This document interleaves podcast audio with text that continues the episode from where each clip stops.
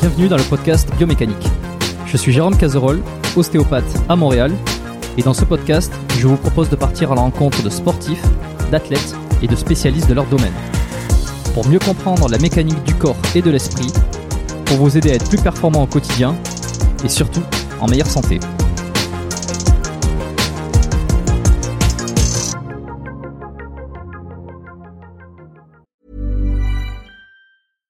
Sandra, and I'm just the professional your small business was looking for. But you didn't hire me because you didn't use LinkedIn jobs. LinkedIn has professionals you can't find anywhere else, including those who aren't actively looking for a new job but might be open to the perfect role, like me. In a given month, over 70% of LinkedIn users don't visit other leading job sites. So if you're not looking on LinkedIn, you'll miss out on great candidates like Sandra. Start hiring professionals like a professional. Post your free job on linkedin.com/achieve slash achieve today. Voilà, c'est bon. Euh, Qu'est-ce que je voulais dire? Ouais, non, c'est bon, le- le- l'enregistrement est lancé. Et donc, euh, ben, bonjour à tous, bienvenue sur le podcast. Bonjour Maïlis, bienvenue Bonjour, merci. euh, plaisir donc euh, ben, de faire euh, de faire ce podcast avec toi. Euh, en plus, tu j'ai entendu dire que tu connaissais l'émission, donc c'est toujours plaisant. Ouais, c'est super intéressant. J'écoute euh, depuis longtemps tes podcasts et toujours très passionnant. Et puis on apprend toujours, je trouve, euh, que ce soit avec des invités qui sont bah, du coup des athlètes ou d'autres qui sont plutôt euh, bah, dans le domaine de la santé euh, en nutrition. Euh, je pense notamment à Marco que tu avais eu il y a pas longtemps. Euh, Mhm. C'est vraiment super intéressant sur tous les points de vue humains comme euh, comme sur l'apprentissage. Ok, t'as découvert Tiens, allez, je suis curieux. La première question euh, qui a rien à voir, mais t'as t'as découvert le podcast avec euh, quel épisode?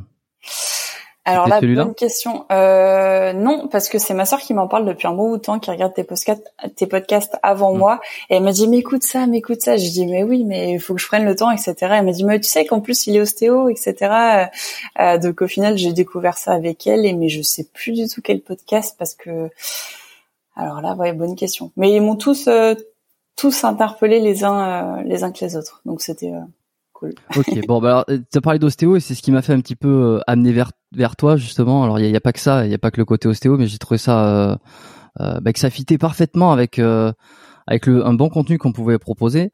Euh, donc l'ostéo, le fitness, le coaching, euh, le, la, la santé, enfin tout est tout est mêlé et puis tout sera mêlé. Donc on va essayer de parler de tout ça, euh, peut-être de ton approche de l'ostéopathie. Euh, ceux qui te connaissent, bon, ils voient que tu as, un physique, que tu t'entraînes depuis un moment, que bah, tu fais pas semblant.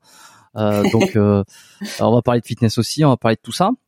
L'entraînement, je sais pas si on va forcément rester longtemps sur l'entraînement des femmes, mais il y a quand même quelques petites questions sur la musculation, les femmes, tout ça. C'est, je trouve ça, euh, je trouve ça intéressant parce que déjà tout à l'heure, on discutait à privé, tu as commencé à me dire, il y en a peut-être qui pensent que que j'utilise des produits, donc euh, on, on va essayer de fouiller là-dedans. Euh, ça marche. Et puis, bah écoute, euh, je vais te laisser te présenter euh, pour démarrer, comme d'habitude. Ok, euh, bah du coup moi je m'appelle Maëlys, j'ai 24 ans, euh, je suis issue d'une formation initiale en ostéopathie, donc j'ai été diplômée euh, de l'école de Rennes, euh, donc à l'ouest de la France. Euh, en fait l'histoire de l'ostéopathie pour moi elle remonte à vraiment très très longtemps puisque du coup elle a démarré quand je devais avoir 6 ou 7 ans. Ma maman elle se bloquait souvent le dos, elle avait toujours des douleurs au niveau lombaire. Et elle me disait, Malice, tu veux pas me masser, etc. Parce que, bah, comme tous les papas, les papas, ils sont un peu brutaux. Et puis, quand ils viennent masser, c'est un peu, Ah bon c'est pas très délicat. Donc, moi, je venais la masser tranquillement et, euh, et ça fonctionnait plutôt bien. Il y a des bons résultats. Et puis, euh, bah, au fil des années, ça s'est passé. Et euh, j'ai creusé le sujet. Je me suis dit, Malice, faut que tu comprennes pourquoi est-ce que tu fais du bien et comment est-ce qu'on peut mieux et davantage faire de bien. Parce que là, je fais des choses euh, entre guillemets au pif et je veux vraiment comprendre le pourquoi du comment. Et du coup, c'est pour ça que je me suis dirigée vers l'ostéopathie. Au début, c'était euh, un petit peu plus la kinésithérapie. Euh, et mon papa, qui, qui justement euh, allait voir des ostéos, m'a dit bah, regarde un petit peu ce que c'est, etc. Donc, Mais euh, cinq... Toi, t'avais expérimenté sur toi-même. T'avais, excuse-moi, je te coupe d'entrée, hein, mais c'est, euh, c'est les jeux dans le podcast souvent. Euh, je suis obligé de couper parce que j'ai des questions qui me viennent. Et le, le- le truc, c'est avant de démarrer les, les études, ça c'est quelque chose qu'on m'a pas mal demandé. Est-ce que tu t'avais déjà consulté toi-même un ostéo T'avais déjà des douleurs et si t'avais une expérience?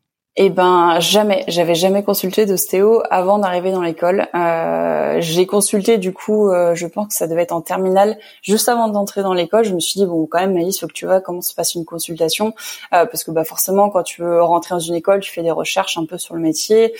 sur euh, les études, etc. Donc je savais comment se déroulait une consultation, je savais comment est-ce que tout cela se passait, mais je voulais quand même euh, le ressentir et voir ce que ça faisait sur moi, quels étaient les, les effets, est-ce que je me sentais fatiguée après, est-ce que je me sentais mieux, etc. Savoir quelle était l'approche. Et euh, bah toi, enfin on en discutera un petit peu, je pense après sur l'ostéopathie et différentes techniques. Mais les ostéos, il y a un panel de techniques différentes, et c'est ça qui est intéressant aussi, c'est que euh, bah, un ostéo peut faire beaucoup craquer, d'autres qui vont faire pas du tout craquer, et c'est ça qui est qui est intéressant euh, dans cette pratique-là. Spoiler, tu fais craquer ou pas, toi? Ouais, je fais craquer. Euh, après, j'ai fait la formation euh, pour les trusts cervicaux. Donc, pour ceux qui connaissent pas les trusts, c'est euh, bah, le, le, craquement. au niveau des cervicales, je l'ai faite du coup en post-gradué sur ma première année. Euh, je l'ai pratiqué pendant six mois, un an, je dirais, euh, les trusts cervicaux. Puis au final, je me suis rendu compte que euh, bon, il y avait beaucoup de, de, contraintes quand même au niveau des, du rachis cervical. Et du coup, au final, je pratique de moins en moins sur le rachis cervical, mais euh, au final, sur tout le corps, je, je, le fais quand il y a besoin et quand le patient euh, est réceptif aussi. Toujours avec euh, le la validation du médecin en amont, hein, bien sûr. Évidemment. Évidemment. Euh, Ok.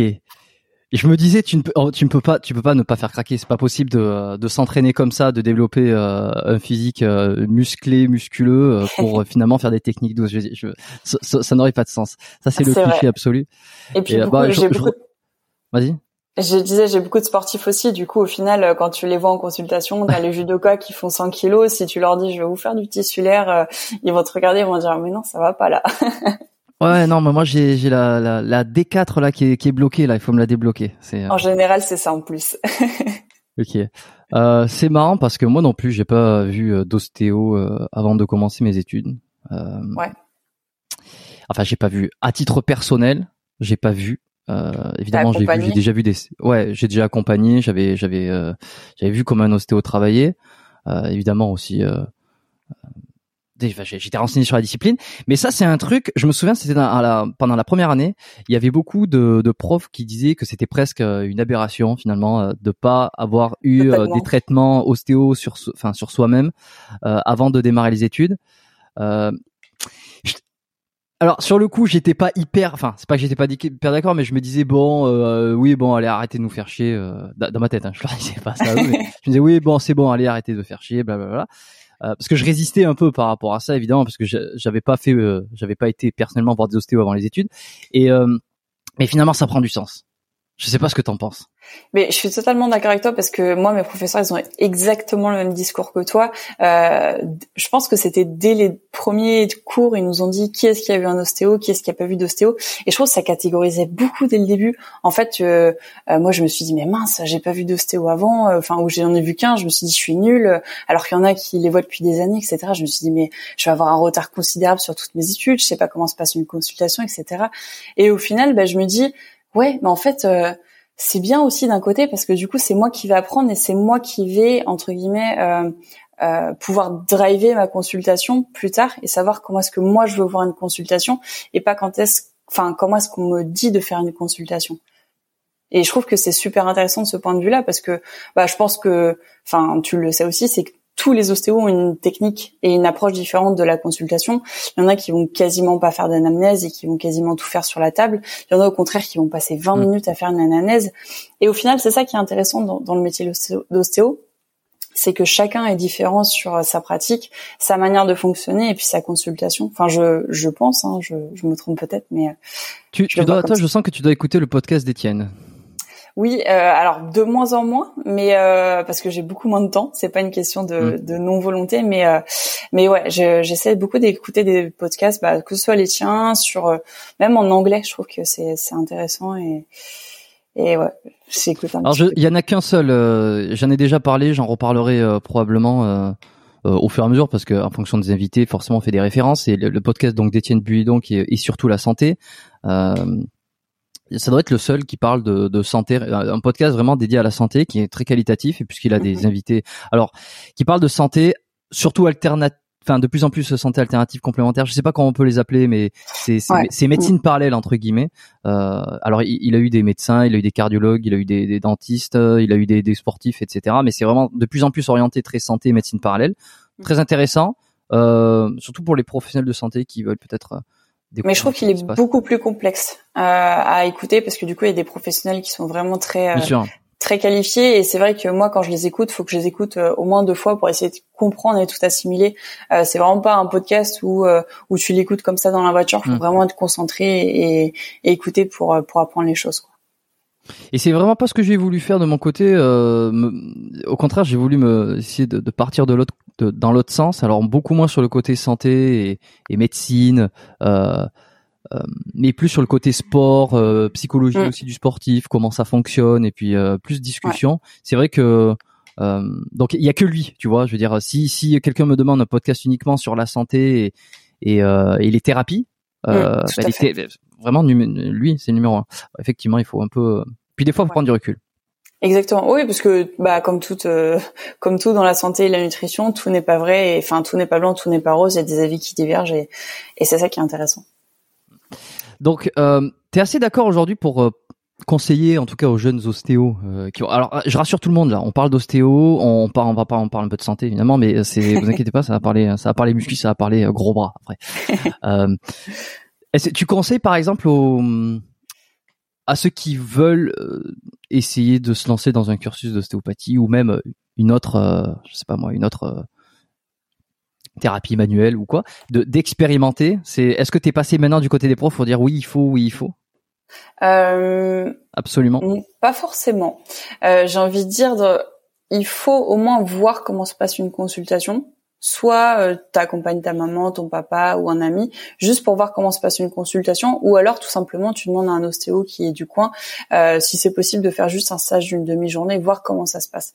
Moi, je je l'impose pas mhm. dans le sens où je préfère que la personne puisse euh, faire ses propres choix parce qu'on n'a pas à donner des ordres à, à, qui que ce soit. Je pense que ça peut être un plus, mais c'est pas obligatoire. Moi, tu vois, j'avais fait qu'une seule consultation avant de venir euh, en école et ça m'a suffi et c'est c'est ce qui m'a permis, je pense aussi, d'être un petit peu plus autonome sur mes consultations maintenant. Fais-tu partie euh, de ces cordonniers qui sont mal chaussés? Euh, de ouais de plus en plus. De plus en plus parce que bah tu dis bon comme tu sais un petit peu tes mots tu te fais ton propre diagnostic et tu dis bon ça va. Franchement c'est juste ça. Ça peut passer. On se laisse deux trois jours et puis tu dis bon c'est dans la tête aussi. T'as un peu mal euh, basta et puis ça passe quoi. Et euh, et ouais. Et c'est pas bien. C'est pas bien. Mais bon c'est vas-y non mais parce que c'est t'as raison. Euh, moi je suis pareil, je consulte euh, très rarement. Euh. Après, alors j'ai un j'ai un trick pour ça. J'ai une technique. à chaque fois qu'on me demande, tu consultes un ostéo toi-même ou ah mais tu devrais consulter, tu devrais tu devrais t'occuper de toi aussi. j'ai la la solution ultime, c'est ben en réalité j'ai c'est bon c'est une réponse à la con parce que ça serait toujours intéressant d'aller d'aller avoir l'avis de, de, de quelqu'un d'autre sur toi-même et puis de faire aussi de la prévention, de faire des bilans. Mais c'est de dire, euh, ben en fait, je m'occupe bien de moi déjà. Je fais du sport, euh, je, je, mange correctement, euh, j'ai pas trop de douleurs, je fais attention à ma posture, etc. Et en fait, tu tu t'expliques tranquillement que non, mais je c'est de la thérapie un peu au jour le jour, donc euh, j'ai pas besoin d'aller voir quelqu'un. Ça c'est le truc. c'est ça. Mais ce qui est pas faux, ce qui est pas faux, parce que on a tendance à penser que les ostéos, d'une manière générale, sont hyper euh, conscients de d'eux-mêmes ou en tout cas font, font bien les choses. L'avantage de s'entraîner un petit peu, de se d'être intéressé par tout ce qui est fitness musculation d'une certaine part, nutrition, c'est qu'au final, c'est quand même euh, euh tu, fais un peu de, de, de, thérapie au jour le jour. Euh, tous les ostéos le, le font pas ça. Ouais, oui, tout à fait. Ouais, ouais mais après, euh, enfin, je vais rebondir un petit peu sur ce que tu dis aussi, c'est que, euh, alors, je sais pas si te l'ont dit pendant tes études, mais nous, pendant les cinq ans d'études, tous mes professeurs m'ont répété vous allez mettre cinq ans à devenir ostéo et vous allez mettre cinq ans à vous en remettre. Euh, et c'est une phrase qui m'est toujours restée dans la tête et je le ressens encore aujourd'hui au niveau de mon corps, c'est-à-dire que bah, pour les personnes qui n'ont pas fait d'études d'ostéo, pouvez pas le deviner, mais nous, en fait, toutes les techniques qu'on fait sur les patients, on les a testées des centaines de fois sur soi, mmh. à répétition à répétition. Et sauf que ces techniques-là, elles sont censées être indiquées pour un dysfonctionnement du corps qu'on n'a pas forcément. Donc nous, on vient traiter quelque chose qui va peut-être bien. Et en fait, on, on, travaille dessus, on travaille dessus. Et au final, bah, tu vois, avant de démarrer mes études, je ne craquais absolument pas sur n'importe quelle articulation du corps. Et maintenant, je suis une vraie cracotte. C'est horrible. Je craque de partout et j'ai besoin toujours de manipuler les choses. Et, euh, et c'est vrai que c'est pour ça que je consulte une fois par an. Euh, là, c'est sûr et certain, tous les ans, je, je vais voir l'ostéo euh, pour justement remettre les articulations parce que, bah, en fait, le souci, c'est que quand on craque une articulation soi-même, on craque la mauvaise articulation en général, celle qui va bien, celle qui est en dessous, celle qui est au-dessus. Et du coup, au final, on va pas sur le centre du problème. Et du coup, c'est pour ça que je consulte une fois par an pour me dire, euh, bon, au moins, ça a été remis bien cette fois-ci. Et puis, et puis voilà. Mais euh, mais ouais, la, phrase euh, on, met cinq ans pour être ostéo et puis on met cinq ans pour s'en pour s'en remettre, elle m'est restée dans la tête celle-là. Et c'est marrant ce que tu dis, tu, tu craques de plus en plus alors qu'avant que tu craquais pas. Et, et parmi les, les, les, patients, on voit vraiment ceux qui ont une faci enfin la facilité à, il suffit juste de mettre une légère tension et puis ils ont les, ils ont tout qui pop dans les vertèbres. Et puis certains, même avec la meilleure tension du monde, avec le bon, le bon geste, le bon trust, il y a rien qui se passe. Toi, t'as évolué quoi. Toi, ouais, au début, je, bah, je craquais un petit peu, mais pas pas non plus énormément. Mais maintenant, quand je quand je fais des rotations thoraciques comme ça, euh, honnêtement, il y en a cinq, six, cinq ou six qui passent quoi. C'est c'est une catastrophe et c'est un besoin, tu vois. C'est je ressens qu'au bout d'un moment, quand par exemple je reste assise trop longtemps, euh, je sens que ça commence à venir euh, se bloquer et le fait de venir craquer, manipuler, ça me soulage. donc voilà. Mais ok. Maïlis la cracotte. Bon, très bien. Ouais, ouais, mais je m'appelle comme ça, ouais. ou tu croustilles aussi, euh, c'est euh, référence ah, à quelqu'un qui, qui, écoutera le podcast, voilà, qui, dit des fois je, je croustille. Euh, bon. Euh, c'est très belle Alors, t'as une page Insta... Ouais, bah oui, c'est une belle image, c'est mignon. C'est voilà, c'est bon, on va dire. Euh, t'as hum, T'as un, un, compte Instagram assez important. Euh, je, je t'ai fait une toute petite référence quand on discutait en privé là avant qu'on démarre l'enregistrement. C'est que T'as un joli compte. Euh, tu poses de, alors beaucoup de de, enfin, de, de, recettes, de choses qui sont qui donnent envie forcément, mm. et, et pas forcément caloriques, hein, si je crois. Me... J'essaie de faire des, ouais, du fait maison. J'essaie d'alléger les recettes sans sans forcément bannir euh, certains aliments. Le but c'est de se faire plaisir sans se dire euh, ça c'est pas bien, ça c'est bien. Ouais, euh, ce, qui, ce qui est pas une mauvaise chose, on va y revenir peut-être. Et euh, mais là où je voulais en venir surtout, c'est que alors tu poses quelques photos de toi aussi, de tes entraînements. Alors euh, pas for pas tant de tes entraînements. Je crois que j'ai pas eu d'entraînement, c'est surtout des photos où tu montres un peu. Je les mets en story mes entraînements. Ok, c'est vrai que j'ai une sale habitude où je regarde très peu les stories. une, une, très bonne habitude d'ailleurs. ouais, ça prend du temps. Ouais, ouais, c'est quand ça m'arrive d'enchaîner les stories, je me dis putain, c'est je, je passais 10 minutes à regarder quelqu'un euh, me raconter des trucs, j'aurais tellement pu faire chose. Et, euh, et alors, alors je te disais, il y a très peu de photos euh, ou de contenu sur l'ostéo. Euh, ton compte, il est vachement axé sur fitness, musculation. Quand je dis fitness, parce que j'essaie de, de, taper large, mais on est sur la musculation quand même, euh, musculation, nutrition, ouais. parce que t'as quand même un physique.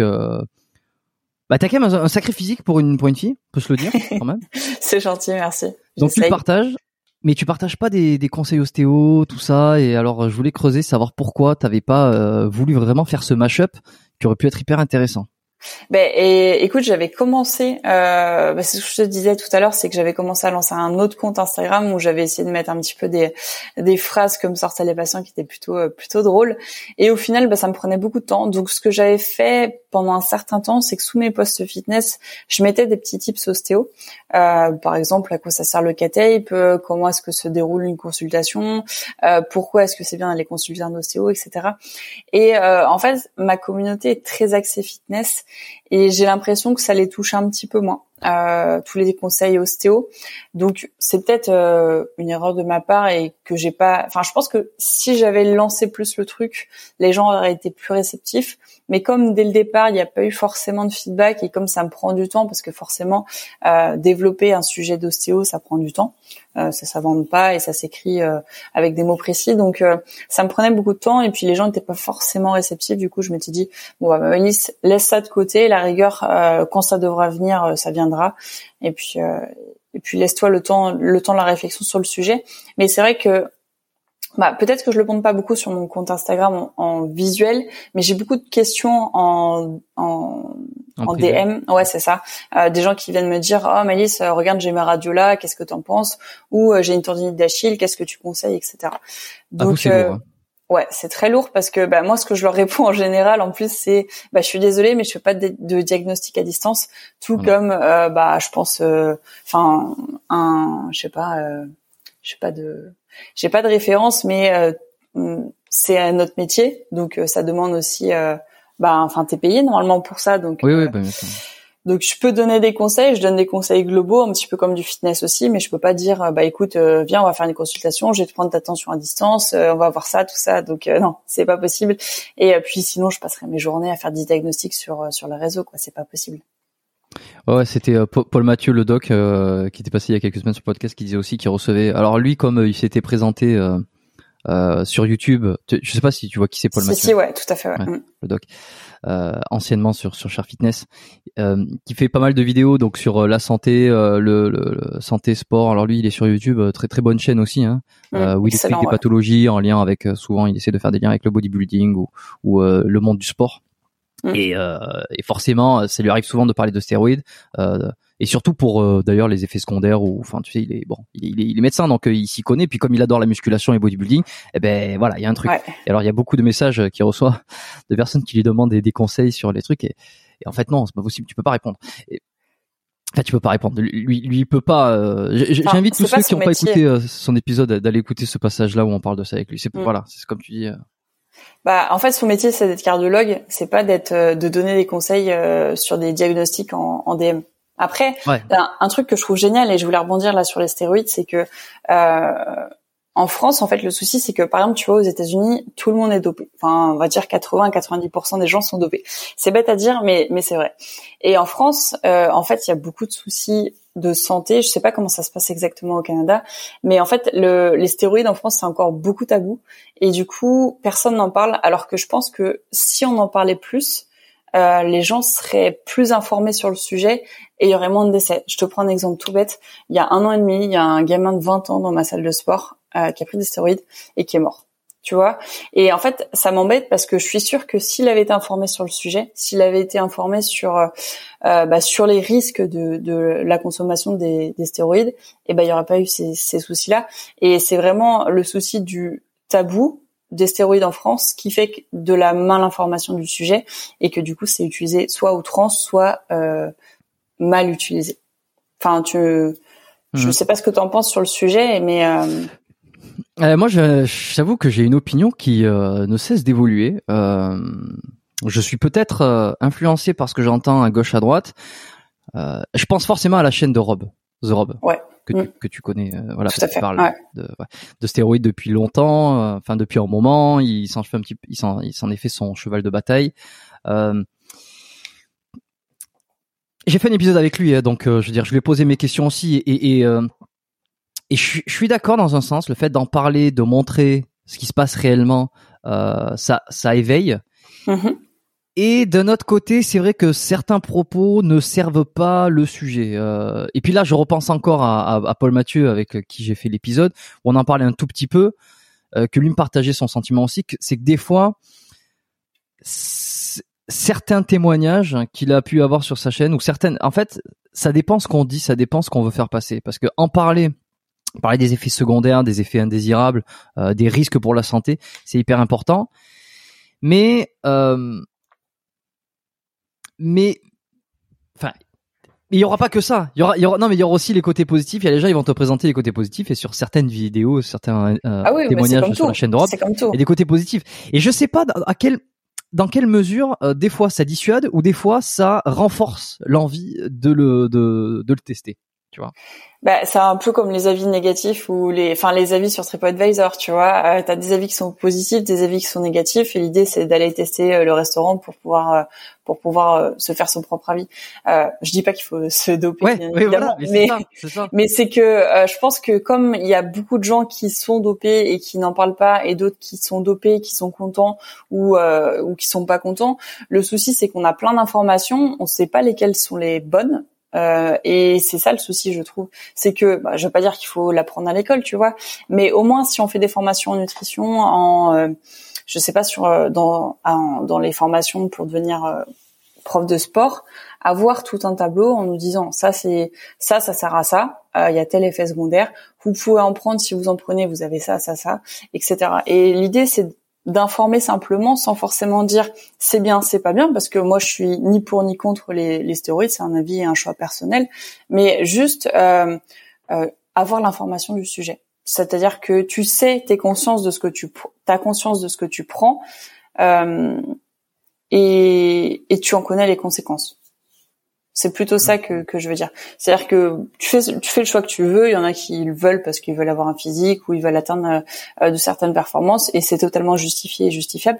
Euh, simplement, euh, dites pas c'est génial sans vous-même en connaître les conséquences. Tu en parles un petit peu toi de ton côté sur tes réseaux? Euh, pas sur les réseaux parce que pour bah ça reste encore très tabou tu vois. Et euh, et du coup ouais j'en parle pas sur les réseaux j'en parle beaucoup avec mes amis parce que bah il y en a qui qui sont dopés et puis qui qui s'engagent pas. Moi ce qui m'embête simplement aussi dans le dopage en France c'est que euh, bon il y en a ça se voit qu'ils sont dopés et ils disent pas se, se doper. Et en fait euh, moi j'ai vraiment un souci avec l'honnêteté, euh, c'est-à-dire que j'ai vraiment besoin que les gens qui sont en face de moi soient honnêtes avec moi-même. Comme je te disais juste avant, je m'en fiche que la personne soit dopée ou non, parce que c'est un choix qui est personnel et, euh, et chaque choix est, est, propre à soi, mais juste une question d'honnêteté sur euh, sur le fait de se dire euh, bah je suis dopée oui et pas en fait, le souci, c'est qu'avec les réseaux, on a accès à beaucoup d'informations. Et quand on voit des personnes qui ont des physiques impressionnants, on se dit c'est pas possible, je peux y arriver. Elle est pas dopée, donc je peux y arriver. Or, ces personnes-là sont dopées et elles ne le disent pas. Et du coup, c'est de la mauvaise information. Tu vois ce que je veux dire Ou... Mhm. Et en fait, c'est ça qui m'embête, c'est que la, la, malhonnêteté des personnes fait que du coup, des personnes qui idolâtrent certaines autres et euh, et qui du coup, euh, je me perds un petit peu dans mes propos, mais mais tu vois ce que je veux dire je vois ce que tu veux dire. Je pense qu'on voit très bien euh, ce que tu veux expliquer. Est-ce que tu parles euh, de, du fitness, de la musculation en général, ou, tu penses à plutôt du côté féminin? Parce que j'ai parlé euh, de, enfin, sur ce podcast, c'est un sujet qui revient forcément, les stéroïdes, forcément le dopage, etc. Et c'est souvent du côté masculin, parce que j'en ai parlé plus avec des gars, beaucoup moins chez les filles. Que j'en, enfin, j'en ai pas parlé. Est-ce que toi, tu t'es sensible à ce sujet-là du côté féminin plutôt ou pas? Ou c'est vraiment t'englobes tout le monde? Moi, j'englobe tout le monde parce que euh, pour moi, euh, il y a, enfin, de toute façon, les, les stéroïdes ont un effet euh, sur les hommes comme sur les femmes. Après, c'est vrai que chez la femme, c'est un peu plus compliqué parce que, bah, en plus des stéroïdes, il y en a beaucoup qui prennent des des moyens de contraception aux hormones et du coup, bah, au final, ça fait des petits cocktails qui sont pas forcément sympas. Je t'avoue que je suis pas à 100% informée sur le sujet parce que c'est pas un domaine qui m'intéresse euh, vraiment euh, énormément. Je connais juste les grandes lignes et je me suis pas renseignée sur le sujet plus que ça. Donc je pourrais pas dire exactement euh, quels peuvent être les effets des des comment dire des des moyens de contraception aux hormones avec les stéroïdes, mais bon, je pense que tu t'en doutes aussi, c'est de faire un, un bon cocktail mm. pas très sympathique quoi. Donc j'englobe tout le monde et puis et puis ouais. T'as des t'as des femmes en tête là, des fitness girls euh, françaises euh, que tu penses, tu te dis, euh, elle, ça sent pas l'honnêteté, sans donner de nom, hein, c'est juste pour. Ouais, ouais, il y en a, il y en a, ouais. Et puis il y en a qui, qui, bon, je donnerai pas non plus de nom, mais qui vendent un physique avec des programmes et qui à côté disent que elles ont ce physique-là avec leur programme. Or, on sait très bien que c'est impossible. Et ça aussi, ça m'embête, tu vois parce mm. que du coup, euh, moi, je récupère aussi des élèves en coaching euh, qui me disent, euh, je veux ce physique-là. Et en fait, bah, je leur dis, mais non, c'est impossible. Là, elle te ment, elle n'utilise pas ses programmes pour avoir ce physique-là. C'est impossible d'avoir d'avoir un fessier galbé comme comme celui de je sais pas de, de Kim Kardashian avec juste des programmes maison. Tu vois, c'est impossible. Donc donc ouais, c'est c'est le souci de la mauvaise information, je trouve, sur les réseaux de plus en plus. Ouais, on, on donnera pas de nom évidemment. Euh, c'est qui Tu parles de qui Non, après avoir des soucis. non, non, non, mais oui, je sais, oui, je sais. Ça je, je, je, je, suis curieux. Tout le monde est curieux. Tout le monde a envie de savoir derrière le derrière les. Oh, en plus, ouais, je suis sûr. C'est ça. on dira rien. Euh, tu ne diras rien. Je ne sais même pas de qui tu parles. On n'a même pas discuté. Je ne sais pas. Non, euh, promis. T'en récupères beaucoup comme ça des élèves. Tu me dis qu'il y en a quelques-uns, mais est-ce que euh, tu es obligé de faire de l'éducation des élèves euh, donc T'as que des filles, j'imagine. T'as pas de. de non, j'ai des garçons. J'ai des garçons. Ouais. ah oui, d'accord, pardon. Ouais. Euh, ouais, j'en récupère beaucoup, un petit peu moins euh, ces temps-ci. Donc depuis deux trois mois, j'en récupère moins, mais c'est vrai qu'il y a eu beaucoup de soucis. Et bon, pareil, je, je citerai pas de nom, mais euh, de coachs qui euh, descendent les personnes sur des euh, des totaux caloriques très très bas et puis je les récupère, elles sont fatiguées, euh, beaucoup de soucis hormonaux, beaucoup de soucis de fatigue au niveau des des fanères, donc ongles, cheveux, etc. C'est une catastrophe, l'humeur qui est très fluctuante, etc. Donc en fait, euh, c'est à force de rémanger, tu tu veux dire? Ouais, c'est ça. Ouais, bah quand euh, quand t'as un total calorique qui est très bas pendant un certain temps, euh, bah au final tout ton corps il se met au ralenti et, euh, le souci, c'est qu'après moi, je récupère des élèves qui me disent, euh, je mange une feuille de salade et je grossis. Bah oui, ton corps s'est mis en mode, euh, en mode réserve, en mode alerte, et du coup, au final, euh, ben, avec un rien, elles prennent du poids. Et il faut leur expliquer que, bah oui, il faut apprendre à remanger pour refaire fonctionner le métabolisme et pour, bah, pour relancer la machine tout simplement. Donc, ouais, il y a beaucoup de soucis avec pas mal de coachs. je citerai pas les noms évidemment, mais mais c'est vrai que, bah, c'est le souci, c'est que, bah, forcément, ça fait vendre quand tu prends une personne lambda euh, qui mange, imaginons, 2000 calories, euh, bah, pour faire vendre et pour que les résultats soient le plus rapidement possible, tu descends les calories plus bas, tu lui dis, écoute, à partir de demain, tu manges 1200 calories, elle va perdre 3 kilos en une semaine, ça va être bien. Tu vois, toi, ça va te faire vendre parce que du coup, ton programme marche, mais derrière, en fait, tu joues avec la santé de quelqu'un et c'est ça qui m'embête.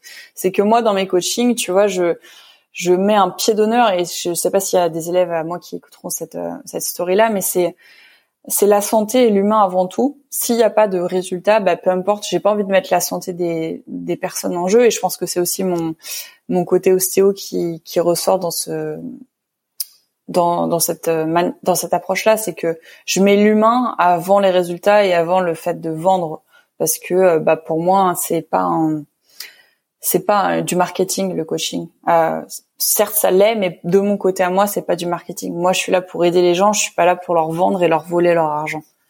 Et, euh, chose que, enfin, c'est l'industrie du fitness en France, c'est-à-dire que pour vendre, enfin pour euh, ouais pour vendre, il faut avoir des résultats rapides et du coup, ils, mettent la santé des, personnes en jeu. Et, euh, et voilà. qui c'est que t'apprécies dans le milieu? Tu vois, tu vois, je suis, je suis malin hein, parce que je te pose pas la question de qui c'est qui raconte des conneries et, euh, et qui met euh, euh, et qui, qui est pas honnête. Non, je veux juste savoir euh, qui c'est que tu apprécies dans le milieu du fitness, que ce soit homme ou femme, euh, qui c'est que tu as suivi peut-être au début et que tu que tu respectes, et tu trouves honnête et cohérent? Ah, honnête, honnête, parce qu'il y en a que j'ai suivi au début que je trouve plus forcément honnête maintenant. Ah, bon, cela c'est pas la peine de les dire. Hein.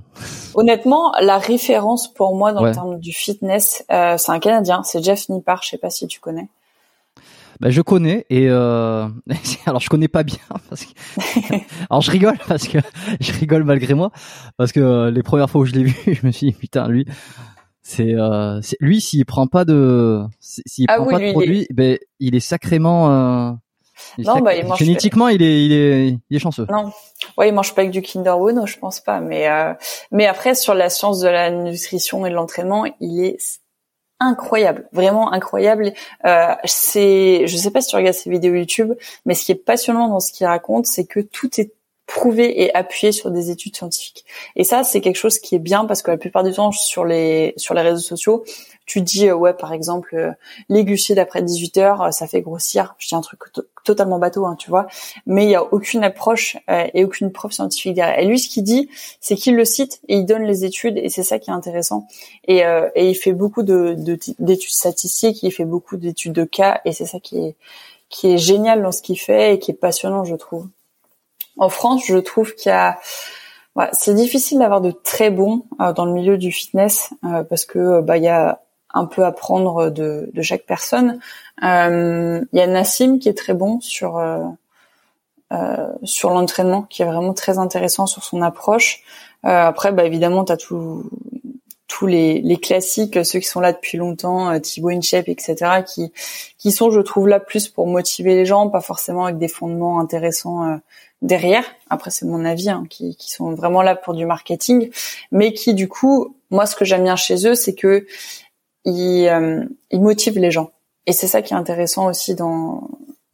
Vas-y. en tout cas, il se transparaît pour en ce qui concerne Thibaut, je trouve une une grande bienveillance. Euh, ouais. Après, on adhère ou on adhère pas avec Thibaut, tu vois. Mais l'idée, c'est de se dire, le gars, il est là pour motiver les gens, il est là pour euh, se donner à 200%. Et c'est ça que j'aime bien parce qu'il y en a euh, une fois sur deux sur les réseaux sociaux. Les gens, ils sont motivés une fois sur euh, sur deux. Mais l'idée, c'est de se dire, tu tu peux pas prétendre inspirer des gens, inspirer et motiver des gens si toi-même, au bout de deux entraînements, t'as la flemme il faut que tu puisses être motivé. Enfin, c'est ce que je disais il y a pas longtemps sur les réseaux sociaux. C'est tu peux pas prétendre motiver et influencer des gens si toi-même t'as la flemme, si toi-même t'es pas capable de dire euh, c'est une question de rigueur. Aujourd'hui j'ai peut-être la flemme d'aller m'entraîner, aujourd'hui j'ai peut-être pas envie d'aller m'entraîner, mais je suis là pour donner à 200%, je suis là pour me pour motiver. Si moi tu vois le matin j'arrive au cabinet et je me dis euh, j'ai pas envie de faire du bien, aujourd'hui j'ai la flemme, aujourd'hui je suis pas bien, ben non, écoute il y a des patients qui sont là qui viennent en consultation pour toi, qui t'attendent,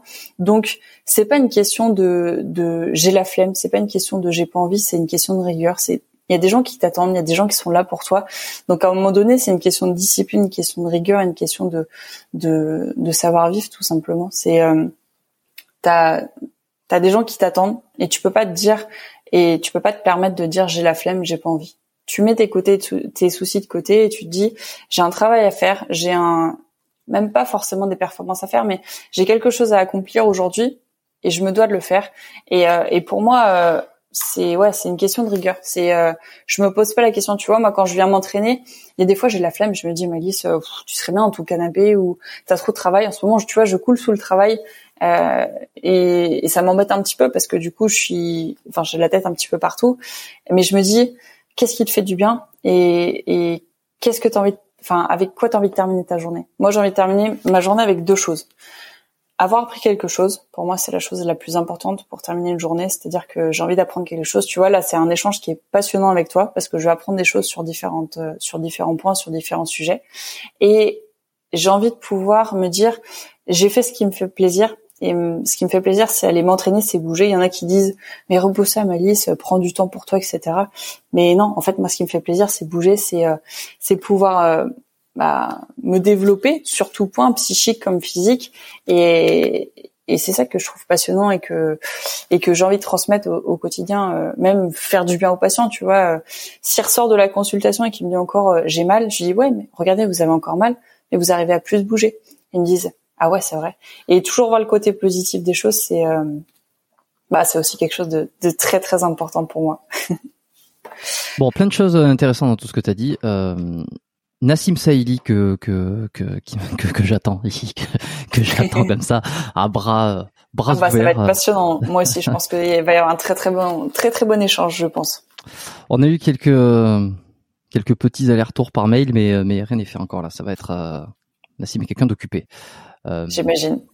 Et Thibaut, bon Thibaut, n'en parlons pas. Je ne je, je l'ai pas contacté. de toute façon, il est, j'ai regardé un peu, il est pas facile à contacter.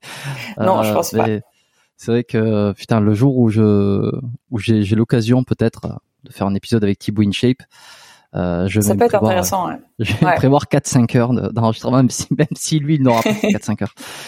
Euh, alors ça fait quoi d'être euh, je vais balancer ça comme ça. Ça fait quoi d'être une femme musclée à 24 ans vraiment euh, plus musclée que des gars que que beaucoup de gars qui s'entraînent au 21e siècle, euh, je sais pas, avec tous les réseaux, est-ce que euh, est-ce que c'est bien? Est-ce que c'est pas bien? Est-ce que il y, a des côtés indésirables, un peu comme avec les produits? Comment ça se passe? Bah, je t'avoue qu'il y a les deux côtés. Il y a les deux côtés parce que euh, t'as le côté où t'as les gens qui sont là, waouh, Maïs, tu pousses lourd. genre, par exemple, je fais mon développé couché et quelqu'un qui a un garçon à côté qui, qui met moins lourd que moi, il me regarde avec des yeux, tu sais, des yeux de mérou, et il me dit c'est pas possible, elle est plus lourd. Tu vois, du coup, c'est le côté où je suis contente de pouvoir arriver à pousser plus lourd que certains gars euh, et ce côté admiration de certains hommes aussi qui me disent euh, c'est cool, t'as un très beau physique. Mais il y a aussi le côté bah très jaloux et et j'englobe le mot jaloux dans le sens où euh, j'englobe, enfin dans jaloux j'englobe les gens qui ont la flemme et qui critiquent Donc, c'est-à-dire euh, ce que je revenais, ce que je disais tout à l'heure, c'est-à-dire que les gens qui n'ont pas le courage d'aller s'entraîner ou qui se trouvent des excuses pour ne pas aller s'entraîner et qui se permettent à, à côté de, de, venir critiquer, tu vois. Donc ça, c'est une partie des personnes. Il y a ceux qui euh, qui utilisent des, qui disent oui, mais toi tu mens, tu utilises des stéroïdes, etc. Donc ça, c'est aussi pour moi de la jalousie, dans le sens où euh, euh, bah moi je m'entraîne dur, hein, je vais je veux pas le cacher, je m'entraîne dur pour avoir ce physique là. Donc il y a, y a, le côté positif où euh, je suis contente de pouvoir inspirer des gens et qu'on me dise euh, waouh t'as un beau physique, mais il y a aussi le côté où euh, bah on me dit ah, t'es une femme et t'es musclée, attends mais c'est moche, t'as pas l'impression de ressembler à un homme ou on me dit ouais enfin j'ai eu plusieurs fois la critique c'est moche, c'est un homme, euh, c'est euh, c'est c'est pas athlétique. Ça, on te le dit devant toi ou c'est des choses que tu euh, qui sont derrière les, les commentaires? Est-ce que y a quelqu'un qui te dit ah, c'est moche? Non, toujours derrière les commentaires. Il n'y a jamais eu de, de... En face, ça a toujours été de la bienveillance. En face, ça a toujours été, on m'a dit, euh, waouh, c'est cool, t'as un super physique, ou waouh, euh, t'es musclé, etc. Euh, ça fait longtemps que tu t'entraînes, etc. Donc, l'échange est toujours très cordial et avec beaucoup de bienveillance, je trouve, en face. Et, et ouais, c'est dommage parce que les gens sont... Enfin, moi, je suis pas du tout fermée à la discussion et au contraire, si on va me me critiquer, j'aurais plutôt tendance à venir euh, bah, échanger sur le sujet. enfin, c'est normal de pas être d'accord sur sur tout point, mais le souci c'est que c'est en général quand on dit euh, c'est moche ou euh, ou t'es un homme ou euh, ou c'est c'est trop musclé, c'est trop avec beaucoup de beaucoup de méchanceté. c'est toujours derrière les écrans et, et c'est pour ça que ça me dérange un petit peu parce que bah déjà la, la discussion est plus compliquée et puis c'est beaucoup plus facile de critiquer derrière un écran parce qu'en général, quand on critique derrière un écran, on est dans son canapé et on n'est pas en train d'accomplir quelque chose. Et, euh, et c'est ce que je te disais, c'est que tu peux pas prétendre, euh, tu peux pas venir critiquer et donner des leçons si toi-même t'es pas irréprochable de ton côté. Si tu t'entraînes euh, et que tu viens critiquer en disant c'est moche, moi il y a pas de souci. Chacun a son avis. Mais si de ton côté tu ne fais rien pour avoir le physique que tu veux et que tu te plains et que à côté de ça tu viens critiquer le physique de quelqu'un, euh, c'est un peu compliqué. Surtout que bah la beauté c'est subjectif, le physique c'est subjectif. Euh, quelqu'un qui, moi je trouve des femmes rondes extrêmement jolies, je trouve des hommes ronds extrêmement jolis aussi et c'est pas parce que je suis euh, musclée que je suis moche, c'est pas parce que je suis euh, euh, sèche que je suis jolie, c'est pas parce que j'ai des cheveux blonds que je suis jolie. Tu vois, la beauté c'est subjectif et venir critiquer un physique, je trouve que c'est euh, c'est très facile. C'est très facile parce que c'est c'est ouais surtout derrière un écran, je trouve c'est facile parce que euh, bah tout est subjectif dans dans la beauté. On t'envoie des messages en privé euh, parce que si c'est les commentaires sur YouTube ou sur Insta, bon c'est c'est très très anonyme. Mais est-ce que tu reçois des des des messages privés? De d'hommes ou femmes hein, qui qui viennent te confronter par rapport à ça? Comme si vraiment ils cherchaient, euh, ils cherchaient à attirer ton attention sur ce point précis. Euh, ouais, mais en général, la discussion est, enfin, quand c'est comme ça, moi, je, je, je, repère un petit peu les les petits euh, les petits malins et euh, et en général, la discussion est pas possible. C'est-à-dire que euh, c'est de la critique, c'est de la méchanceté gratuite. Et moi, dans ces cas-là, bah, j'ai pas mon temps à perdre, je les bloque et puis. comment tu comment tu les repères? Je suis, je suis curieux. Est-ce que ils arrivent en snake ou ils arrivent avec euh, un panel de fautes d'orthographe. en général, c'est c'est ça. c'est ouais euh, quand on met euh, ouais, quand on met des fautes d'orthographe comme ça et qu'il y a plus de fautes d'orthographe au mot que sur ta phrase, je me suis dit euh, ah oui, là ça va être compliqué. du coup, en général, déjà je la repère comme ça, c'est pas pour être méchante, mais je la repère comme ça. Et puis ensuite, c'est euh, c'est des gens qui sont euh, bah qui me suivent pas en général et qui viennent simplement regarder mon profil ou qui sont tombés sur mon profil pour x ou y raison et qui tombent dessus. Et je leur dis mais en fait, la première chose, tu vois, par exemple, c'est je mets une story de moi en, en post post workout, je suis congestionnée du coup forcément j'ai un physique un peu plus impressionnant. Et je reçois un C moche, euh, C espace moche. Et bah tu vois, ça fait déjà c'est pas forcément plaisant. Et euh, et la première chose que je réponds en général à ce genre de personnes, c'est je leur demande mais pourquoi est-ce que tu viens commenter quelque chose qui ne te plaît pas? Je dis moi en fait euh, c'est c'est tout bête hein, mais moi il y a un truc qui me plaît pas, tu vois, je passe mon chemin, je m'attarde pas sur le sujet, surtout si je suis pas la personne. Tu vois, si si imaginons il y a une nana qui fait euh, un, un, programme abdo et que j'aime pas du tout ce programme-là, je vais pas m'amuser à lui envoyer un message, je vais dire, hey, t'as vu euh, ton programme, c'est complètement pourri. En fait, moi, tu vois, ça me viendrait pas à l'idée de venir critiquer quelqu'un Surtout si je la suis pas. Si tu vois rien, par exemple ma sœur qui est sur les réseaux, qui fait quelque chose qui est pas forcément bien, ou euh, en quel avec euh, la chose avec laquelle je ne suis pas en phase, je vais dire pourquoi est-ce que tu fais ça? Tu vois, là je vais lui demander pourquoi est-ce que tu fais ça? Pourquoi est-ce que quelle était ton intention derrière? Mais je vais pas lui dire c'est nul. Je vais juste simplement la questionner et, euh, et toujours je pense avoir un peu de bienveillance derrière ses propos et pas dire genre juste c'est moche sachant que tu ne suis pas la personne et que tu ne, enfin si tu la suis pas, tu connais pas son histoire derrière. Moi, si tu mets un, plat euh, derrière, euh, enfin tu mets un plat en story, toi par exemple, où tu tu manges, je sais pas, une assiette sans viande ou sans quelque chose, je vais pas te dire qu'est-ce que tu fous Jérôme, c'est quoi ce truc-là, c'est n'importe quoi, tu vois. Il y a peut-être une raison derrière et tu la connais pas. Donc venir critiquer sans connaître les les choses derrière, j'ai vraiment du mal avec ça. C'est ok. Est-ce que au contraire, euh, ça t'arrive de recevoir des messages, euh, hommes ou, je pense plus aux hommes à la limite, mais euh, qui au contraire ne vont pas critiquer en disant c'est moche, mais euh, allez, je vais la, reformuler différemment. Est-ce que tu sens que avec ce, ce physique développé, tu as une espèce de pouvoir d'attraction sur certains hommes? Par rapport à avant où tu n'avais pas ce physique euh, où tu n'étais pas aussi musclé voilà par exemple. Bah, je t'avoue que c'est plus compliqué du coup plus compliqué parce que du coup si euh, si c'est des hommes qui sont simplement euh, bah, qui font du sport mais du sport un petit peu de la course à pied enfin tu vois un truc où c'est de temps en temps, pas forcément quelque chose qui une routine et un objectif pour eux, bah, c'est compliqué de voir une femme qui est très musclée parce qu'ils vont se dire déjà euh, bah, l'ego masculin, c'est bête à dire, mais euh, si ta femme, euh, enfin si ta copine est plus musclée que toi, c'est un peu plus compliqué. Donc j'ai souvent des messages, mais plutôt d'hommes qui font du fitness. Si c'est une personne qui fait, euh, je sais pas moi, de la natation ou ou tout autre sport, euh, j'aurais pas forcément de message de ce côté-là. C'est vraiment plus euh, les personnes qui sont dans le milieu du fitness. Après, euh, bah il y a de tout. Hein. Moi, comme je disais, je suis, enfin qu'on me dise euh, c'est trop ou ou, ou c'est pas très joli. Je suis, je suis ouverte à la discussion. Tu vois, chacun a son avis et je peux comprendre que ce soit moche et et je respecte le le, le point de vue mais euh, mais j'ai ouais j'ai des messages d'admiration aussi de gens qui me disent c'est cool Malice tu vois bah là, je crois que c'était quelques jours, pas plus tard que ouais qu'hier ou avant-hier, on m'a dit écoute, euh, j'aime pas ton physique parce que c'est pas ce à quoi j'aspire, mais je trouve que ça il y a une forme de respect à avoir au vu de ton physique parce que bah mine de rien c'est du travail. C'est pas un physique auquel j'aspire, mais il y a du travail donc juste respect. Et tu vois un message comme ça c'est cool parce que euh, euh, bah il y a de la bienveillance derrière, mais mais il y a aussi du respect. Alors c'est, alors moi je serais partagé, tu vois. Euh, ah ouais. Je, je comprends ce que tu veux dire. Euh, le, le, fait qu'il y ait du respect, que tu, tu sens une certaine reconnaissance dans, dans le travail que tu as accompli et que cette personne t'en fait part. Mais euh, de dire j'aime pas ton physique, mais ceci, enfin ou j'aime pas, je j'apprécie pas. Non mais il a pas dit de cette manière-là. Ouais, bon, bah, alors, ouais.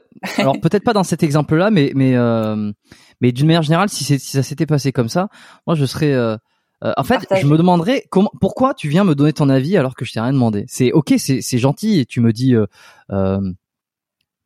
Alors après, t'es sur les réseaux, donc forcément. C'est ce que j'allais dire. C'est différent parce que parce que moi je, suis pas, je, ouais, moi je me montre, enfin je montre pas, moi je, je fais pas ça, donc euh, forcément euh, quelqu'un viendrait me, me me donner son avis sur moi, sur soi, mon, mon, mon physique, soit soit mon je sais pas manière de penser ou ma manière de faire. genre bah j'aime pas. Ok, très bien pourquoi tu me le dis J'en ai rien à foutre. c'est viens me parler pour me donner des encouragements à la limite. Mais si t'aimes pas ce que je fais, euh, je veux dire, viens pas me dire, c'est ouais, j'aime pas ce que tu fais, mais euh, mais je trouve ça intéressant. je merci. Je dire, ouais, ouais, je vois ce que tu veux dire, mais moi c'est c'est le quotidien, tu vois. Tous les jours, il y a des gens qui qui viennent me donner leur avis. Du coup, je prends les avis. Euh, au-delà de 50% de bienveillance, tu vois. Là, il y avait, je suis, j'aime pas ton physique, mais et c'est le mec qui m'a fait euh, qui m'a fait tilt en me disant euh, ok bah en fait euh, elle est elle dit qu'elle aime pas, ce qui est en, En fait, excuse-moi, je te coupe, mais c'est un peu comme si à partir du moment où tu te montrais, tu donnais l'autorisation aux gens de donner leur avis sur toi. C'est un bah peu. et, puis si tu leur dis ah ben je pourquoi tu me dis ça, forcément il y aurait une réponse du type bah écoute tu te montres donc à un moment donné faut bien c'est dire si tu, tu, tu donnes l'autorisation à ça Tu sais que ça a été le sujet euh, euh, très longtemps pendant le, le, premier confinement parce que euh, bah, pendant le premier confinement, les gens étaient beaucoup sur les réseaux et on se sont permis de, bah, ils traînaient sur les réseaux, ils avaient que ça à faire. Et du coup, j'ai eu énormément de critiques sur mon physique pendant le premier confinement. Ça n'a pas été facile, je t'avoue, hein, parce que j'ai eu quotidiennement. Là, c'est, enfin, Actuellement, les gens sont plus bienveillants, mais pendant le premier confinement, c'est vrai qu'ils étaient très méchants sur les réseaux sociaux, et j'ai eu beaucoup de beaucoup de messages méchants. Et euh, et, c'est vraiment ça. C'est euh, je leur ai dit mais pourquoi est-ce que tu te permets de critiquer en me disant c'est moche? Et les gens ils m'ont répondu et c'est c'est pour ça que ça m'a fait penser à ce que enfin ce que tu as dit m'a fait repenser à ça, c'est-à-dire que il y a des gens qui m'ont dit euh, ouais mais tu es sur les réseaux donc tu tu te montres donc tu acceptes la critique. J'ai dit non, en fait, ce que je fais sur les réseaux, c'est que je partage mon quotidien, c'est que je partage euh, ma mes, mes envies, ce que j'aime faire, etc. Je t'ai pas demandé de venir critiquer. Et les gens, ils me disent, à partir du moment où tu as un compte public, tu dois accepter la critique. Mais non, je suis pas d'accord. Je suis pas d'accord parce que euh, c'est pas mon, mon compte Instagram, c'est pas une, une vitrine publicitaire, un, un, une décharge à commentaires. C'est simplement mon ma vie, mon contenu et puis ma, ma routine quotidienne. Je suis pas là pour euh, pour accepter tous les avis et tous les toute la décharge émotionnelle des gens. Et, euh, et c'est vrai que pendant le premier confinement, c'était compliqué. Hein. C'était mmh. euh, c'était pas simple. Mais euh... c'est un débat, ça. Hein c'est un débat. Je moi-même, je ne suis pas arrêté sur sur mes idées. Je n'arrive pas. c'est de toute façon tout, tout est sujet à changement, mais on pourrait parler euh, des heures de ça, je pense, de toute façon. Ouais, forcément. J'aurais vraiment tendance à penser qu'effectivement, à partir du moment où t'es public, alors euh, il faut être. Euh, c'est pas qu'il faut tant accepter, mais c'est que faut être au courant que ça va être le cas. Mais est-ce que ça veut pour autant dire que les gens ont raison de donner leur avis? Non, c'est genre. En fait, c'est un peu comme euh, bon, ce podcast est, est, est, disponible. Il y en a qui aiment, il y en a qui aiment pas. Bon, euh, pour l'instant, euh, il y a plus de personnes qui manifestent euh, qu'ils aiment. Euh, et, je pense aussi le format long fait que les gens qui aiment pas, en fait, ils, ils, prennent pas le temps de tout écouter, peut-être pour pour donner un avis négatif, ça a pas de sens. Euh, et c'est beaucoup moins du snack comme ça tu sais les photos ça va très vite tu donnes très vite ton avis tu te barres euh, le, podcast beaucoup moins c'est genre euh, bon bref si t'es pas intéressé tu vas pas jusqu'au bout mais euh, je comprends que il y en a qui bon ça, ça arrive que j'ai des commentaires surtout sur YouTube parce que il y a un petit peu plus de visibilité puisque YouTube c'est c'est il y, a beaucoup de touristes mm.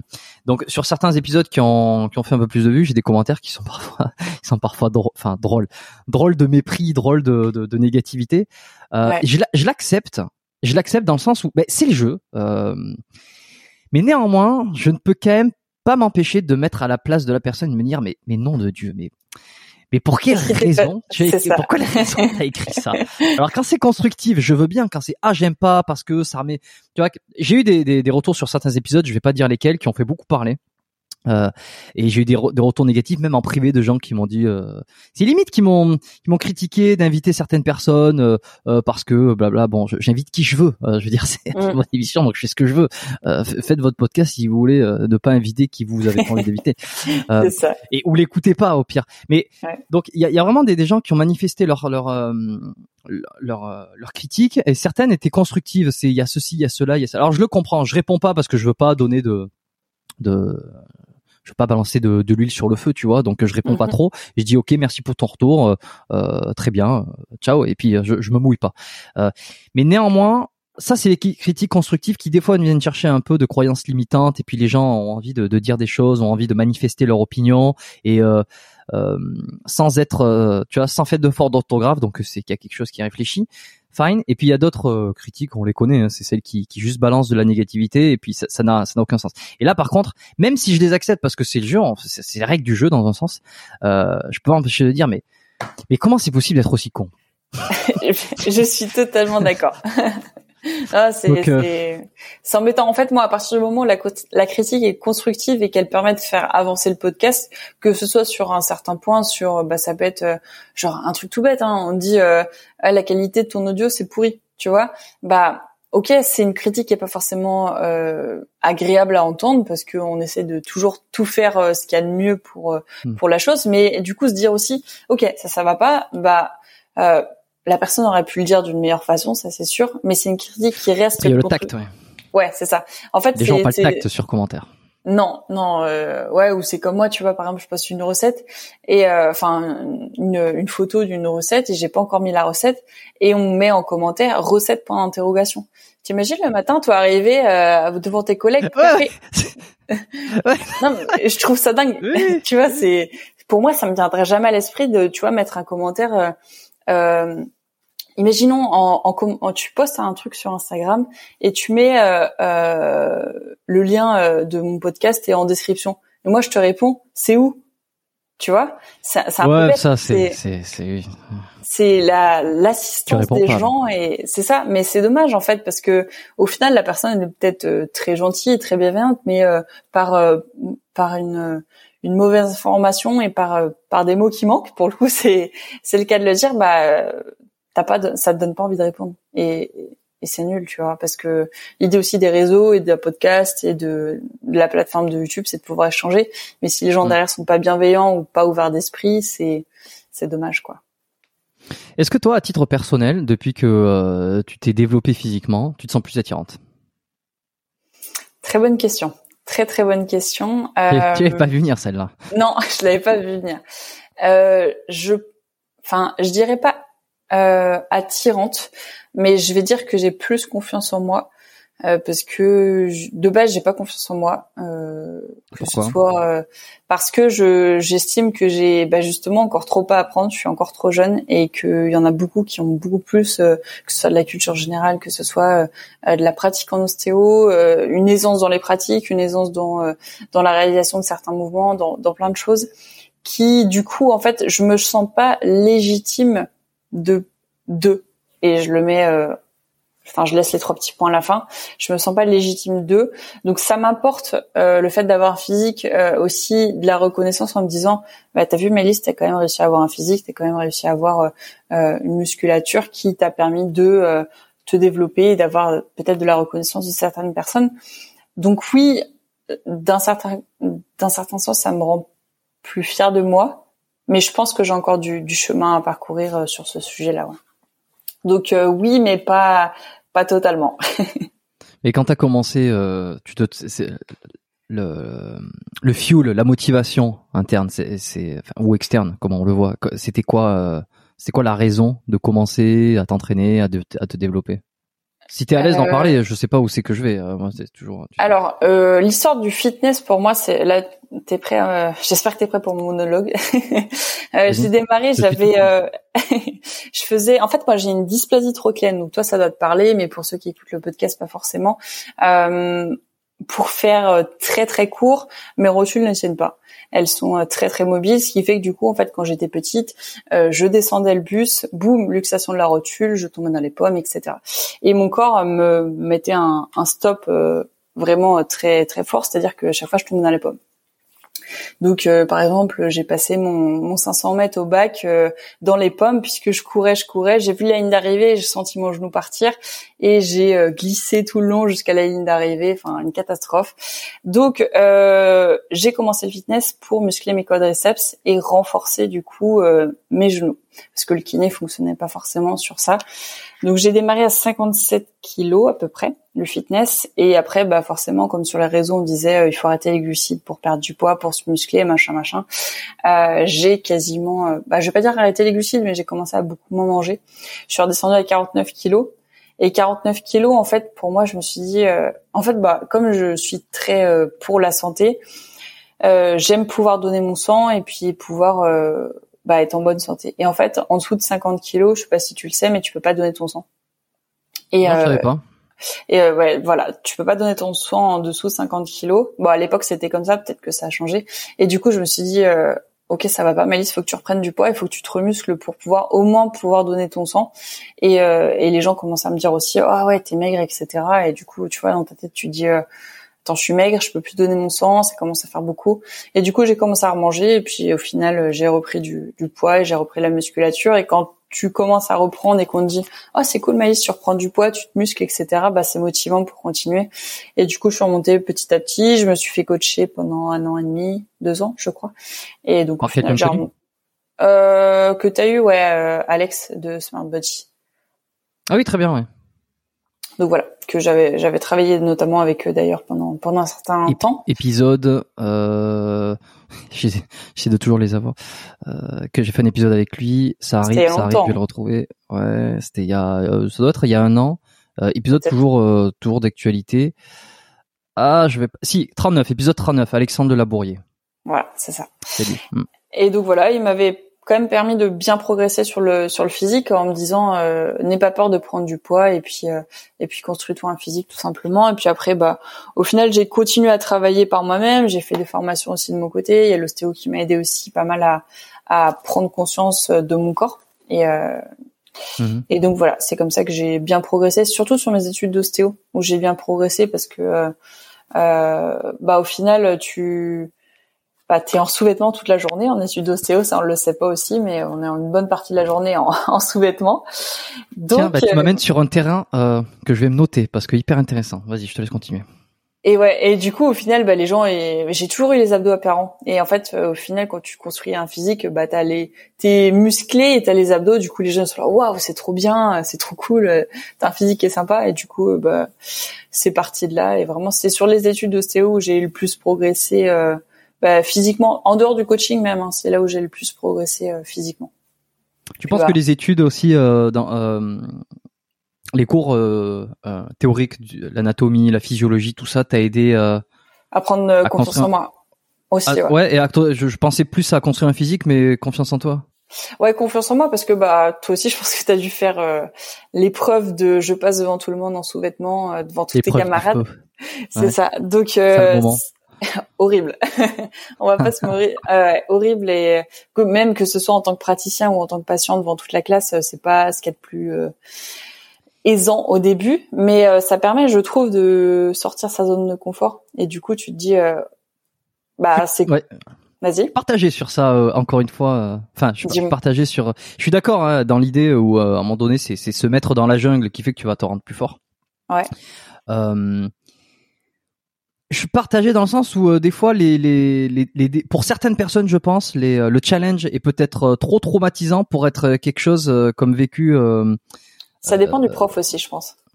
Parce oui, que tu vois si alors je parle pas pour moi parce que j'ai pas eu de j'ai pas eu de traumatisme mais je je peux le voir je, je peux imaginer ah, je, je suis d'accord avec toi. Parce que je pense qu'il y a des gens qui sont pas capables et qui pour eux c'est trop. Et c'est ce que tu disais, hein, trop, et du coup, au final, ils le vivent très très mal, et je pense que ça peut être traumatisant, et justement, leur faire perdre confiance en eux, parce que si au final, ils n'y arrivent pas du tout, euh, de par de la panique, de par du stress, et qu'à côté de ça, bah, il y a tout le monde qui se moque ou qui sont là pour les juger, bah, au final, c'est contre-productif, alors que l'idée de base, c'est de donner confiance et de faire prendre confiance en, en lui devant tout le monde. Hmm. Donc, euh, je te rejoins sur ça.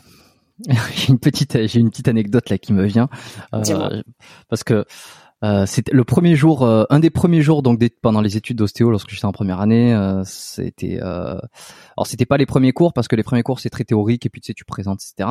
Mais les premiers cours pratiques ça doit arriver je sais pas quelques jours après le début. les premiers cours pratiques en ostéo c'est le, Enfin, en tout cas, qu'on avait fait nous, c'était de la TOG, donc traitement ostéopathie générale. Bon, rien de rien de folichon, mais tu sais, il y avait une petite appréhension de se dire putain, je vais me mettre euh, sais qu'on va, on, va se retrouver, ouais, tous dans une même pièce. Alors en demi-groupe, on était une centaine dans la promo la première année pour démarrer, donc on va être, ah on va être entre 40, on était beaucoup. On va être entre 40 et 50 là dans, dans deux, deux grandes salles. Donc ok, on est coupé en deux, euh, mais euh, de ce que tu sais, c'est que probablement tu vas être en binôme et tu vas faire des techniques, et puis euh, mm. que tu vas être en sous-vêtements.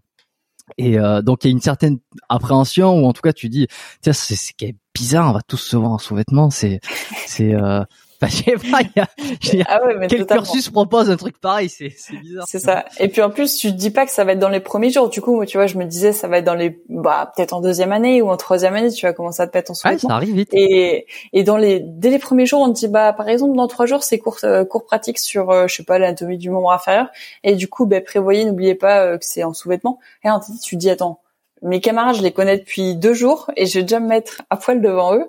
Et là, tu dis, oh là là là là là là, comment est-ce que ça va se passer?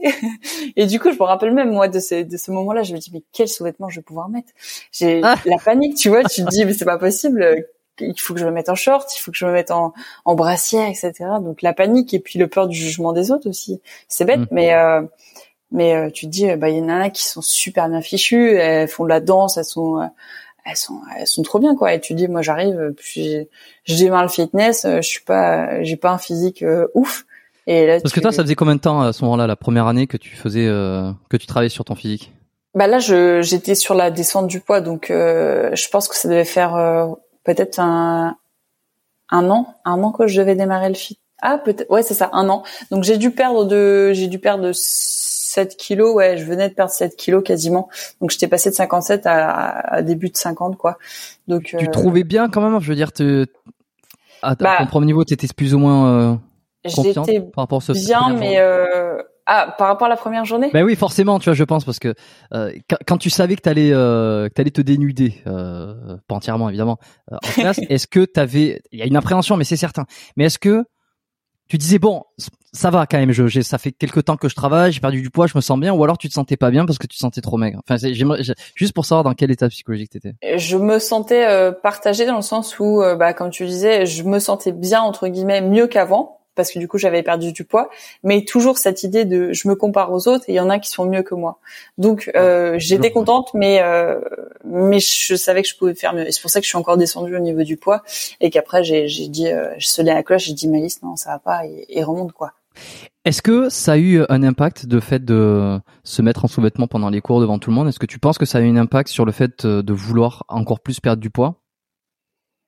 Euh, Je je sais pas. Je t'avoue que je sais pas. Je sais que ça a fait tilt sur euh, sur la le fait d'apprendre à ne pas se comparer aux autres. Ça c'est, je l'ai appris surtout sur les premières années dans le sens où, bah, au début quand comme je te disais, hein, je me suis beaucoup comparé aux autres, ce qui est normal parce que forcément tu tu démarres avec des nouveaux camarades, et tu les connais pas, donc il y a beaucoup de jugement. Et euh, au final, tu dis mais écoute, euh, bah lui, il a une histoire qui est derrière son physique. Il a peut-être fait euh, 15 ans de muscu, 15 ans de judo ou 15 ans de, de quelque chose que toi tu n'as pas forcément. Donc euh, on a tous une génétique qui est différente, on a tous une une enfin une histoire qui est différente et c'est pour ça que je me suis dit bah écoute euh, lui il a peut-être eu euh, je sais pas il avait peut-être ancien obèse, il a perdu beaucoup de poids, c'est pour ça qu'il a la peau distendue. Moi je l'ai mmh. pas et puis voilà. Donc au début beaucoup de jugement et puis après j'ai pris beaucoup de recul par rapport à ça et ça a été beaucoup plus facile et du coup ça m'aide aussi maintenant euh, sur les réseaux et c'est ce que j'essaye d'expliquer à mes élèves et aux personnes qui viennent me, me parler en DM quoi. Ok, je vais revenir sur euh, la petite histoire que j'avais parce que c'est juste c'est un truc à la con mais euh, donc premier jour moi quand j'arrive sur le truc en fait donc l'appréhension et et tu sais pas comment ça se passe tu vois. Et, dès qu'on commence le cours ou c'est pas quand dès qu'on commence le cours mais tu sais on est assis et puis on va pratiquer une technique. Et en fait alors normalement, comment ça se passe, c'est que t'as le, je, je, raconte ça pour ceux qui savent pas, hein, et la, très grande majorité ne savent pas, euh, c'est que ce sont les euh, ceux qui miment les, les les les patients. Ceux qui font les patients, ils se mettent en sous-vêtements. Après, ça dépend de la zone. Hein. Si c'est le pied, euh, un short suffit ou remonter le pantalon, mm. euh, ça suffit. Mais je veux dire, c'est pas tout le temps le cas. Mais généralement, donc celui qui fait le patient est en sous-vêtements et celui qui est le thérapeute, le praticien, n'est pas en sous-vêtements tu vois. Et enfin, je sais pas comment ça se passait chez vous, mais, normalement c'est comme ça que c'est censé se passer. Et voilà, la première technique qu'on a fait, eh ben, je me suis mis en sous-vêtements aussi. En fait, je pratiquais en sous-vêtements, et puis après j'ai levé la tête, j'ai fait, euh, et puis on m'a fait des remarques. J'ai dit non, mais c'est juste le praticien, c'est juste le patient en sous-vêtements. Et, et je sais pas dans le dans le truc, bah, j'ai ah ouais putain, bah je suis en caleçon. Bon. Et euh, ah génial. Donc voilà, c'était assez, c'est et, et, donc voilà, c'est vrai que c'est bizarre parce qu'après ça fait bizarre si tout le monde est en sous-vêtements, même ceux qui pratiquent, ça fait ça peut vite faire. Et du coup, la question que je te pose là, c'est est-ce que tu continues à pratiquer en sous-vêtements devant tes patients ou tu du coup tu t'habilles tous les lundis matin entre 8h et euh, et 10h. C'est il y a ce, ces deux créneaux. Donc euh, pour ceux qui veulent prendre rendez-vous, c'est uniquement sur ces deux créneaux. Ça marche. Mais c'est des créneaux privés, c'est-à-dire qu'ils sont même pas affichés sur euh, les plannings en ligne. Ah génial. Ouais, c'est marrant. Bon, euh, ok. Donc sous-vêtements pratiques. Euh, ouais, ben ça c'est c'est quand, quand je dis que je vais m'arrêter là-dessus parce que c'est assez intéressant de voir le parcours que toi t'étais déjà dans le côté euh, tu voulais euh, t'étais dans le fitness en fait t'avais commencé l'entraînement essayer de perdre de poids enfin bon tu faisais pas mm. tout correctement mais t'étais dans ce processus déjà euh, pendant les études où tu dois te montrer et si ça me parle c'est parce que ben, je l'ai vécu aussi forcément parce qu'on a fait on a le même cursus pas dans la même école mais et que je me reconnais parce que moi j'ai euh, j'ai commencé aussi euh, un peu à m'entraîner chez moi, à essayer de d'améliorer mon physique. Il y a, y a, forcément un lien en fait, à, le fait de te montrer, euh, enfin le fait de te montrer, le fait d'être vulnérable. Mmh, c'est ça, ouais. Il y a forcément un lien. Tu dis bah mmh. tiens, tu tu tu vois que certains sont, comme tu le disais, il y en a qui ont telle histoire, telle histoire, ils ont telle physique. pour telle raison. Bon, il y en a aussi qui ont des gros physiques euh, très musclés alors qu'ils font rien. Bon, ça c'est Ouais. comme ça, hein, c'est des choses qui du jeu. Euh, non, ils ont d'autres problèmes hein, généralement. Chacun a ses problèmes et hum, eux, ils ont pas ce problème. Ouais. Mais euh, donc j'ai commencé dans cette euh, dans cette période-là. Donc euh, toi, t'as commencé un tout petit peu avant. Moi, ça devait être en deuxième ou troisième année où je m'étais dit bon là, il est, il est temps que que tu que tu fasses un peu de sport, etc. Parce que j'étais vraiment une crevette. Euh, pour ceux qui pensent que je suis une crevette, je- oui, mais évidemment, mais j'étais encore beaucoup plus crevette avant. Euh, les c'est- toujours se justifier comme ça. Les la ça, caméra enlève les proportions. tu vois. ouais, et puis est-ce que tu as pris confiance au fur et à mesure? Est-ce que tu as développé ce, alors, ce physique? Et est-ce que tu étais de plus en plus à l'aise en pratique? Tu étais, mon... t'étais contente de le montrer? Tu avais des, des feedbacks positifs auprès de, euh, de tes hum, camarades Ouais. de classe, de promo? Ouais, ouais, carrément. Et puis au final, bah, ça m'a aidé. Bah, même si en ostéo, on utilise beaucoup les jambes pour euh, pour pratiquer les patients, pour manipuler les patients, pardon. Mhm. Euh, au final, bah, ça aide quand même aussi d'être euh, d'être plus musclé, parce que du coup, euh, bah moi qui ai beaucoup de sportifs, euh, là je rebondis sur ma pratique euh, là actuellement, c'est que j'ai vu que j'ai beaucoup de sportifs. Si t'imagines que je faisais 50, enfin si là je fais 50 kilos, imaginons que je suis une vraie crevette et que j'ai un mec de 110 kilos qui arrive, un rugbyman du club d'à côté et qui vient pour se faire manipuler des vertèbres, il va me dire, euh, elle va jamais me porter, tu vois. Alors que si j'ai un physique qui est un peu plus impressionnant ou qui est plus en en embonpoint, si je puis dire, bah ça apporte plus de confiance et de et d'assurance aussi dans dans ma pratique. Donc euh, au fur et à mesure, ouais, ça m'a aidé de de prendre du poids, de prendre de l'assurance et de la confiance en moi parce que bah je me sentais aussi euh, bah avec les femmes c'est plus facile parce que bah une femme qui est maigre, il y a pas trop de jugement, mais quand t'as un homme qui est forcément plus lourd qu'une femme, euh, c'est important, je pense, d'avoir un physique qui est un peu plus, je vais pas dire impressionnant, mais qui, Qui rassure, qui rassure. ouais, c'est ça. Qui Ouais, rassure dans la dire, technique. Ouais, c'est ça. Si t'as, si t'as ton médecin qui est tout pâle, qui est tout frêle et qui est tout machin, tu dis, euh, c'est bizarre.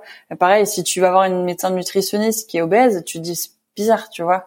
Donc, euh, juste être bien, pas forcément trop musclé ni trop. Bon après, il y a pathologies derrière qui peuvent être sous-jacentes, etc. Donc, je, je prends un- juste un schéma classique, mais euh, mais juste, je pense que ça rassure. et C'est le mot que tu t'as dit et utilisé. Je pense que je pense que Alors, bon c'est, je suis encore, je suis d'accord euh, sur l'exemplarité, sur le fait de, de, de- d'avoir, d'avoir le résultat, enfin d'avoir le résultat, d'être crédible et d'avoir un espèce de résultat sur soi-même qu'on enseigne aux autres ou qu'on montre aux autres. Tu vois, d'une certaine manière, c'est comme tu disais, le, le médecin qui est le, médecin qui a bonne santé, le nutritionniste qui est pas forcément obèse. Je renvoie à un excellent épisode que j'ai fait il y a quelques, que j'ai tourné il y a, enfin que j'ai enregistré il y a un moment et qui est sorti sur la chaîne, je pense il y a quelques semaines, deux trois semaines. Euh, maximum, c'est celui avec Mathias Soulol. Euh, donc forcément, c'est parce qu'on parle de, on parle de plein de sujets qui tournent autour de ça. Euh, et puis il un bon bout qui part de la crédibilité. Est-ce que, euh, est-ce qu'un nutritionniste doit euh, afficher un bon, euh, afficher un physique, euh, etc. pour être crédible? Et euh, très intéressant tout ce qu'on dit. Donc je, je, je renvoie vers cet épisode. Et puis tu l'as pas écouté parce qu'il est pas encore sorti, mais quand il sortira, je t'invite à l'écouter parce que Mathias Soulol est un gars que je sais pas si tu Oui, il connais. est génial. Si si, génial Ouais. ce gars. Ouais. Toujours plein de choses à raconter, hyper intéressantes. Et puis il est à fond dans les la science de l'entraînement. Mm. Euh, je voulais quand même revenir euh, sur ça. Je suis désolé, hein, je vais devoir creuser un petit peu euh, parce que j'ai envie de comprendre un peu plus. Tu te sens pas nécessairement. tu te grattes le nez. Qu'est-ce qu'il va me dire c'est ça. Qu'est-ce qu'il va me raconter? Tu te sens pas. euh, Tu m'as dit que tu as pris un petit peu de confiance, mais que d'un côté t'es pas certaine de te sentir plus attirante.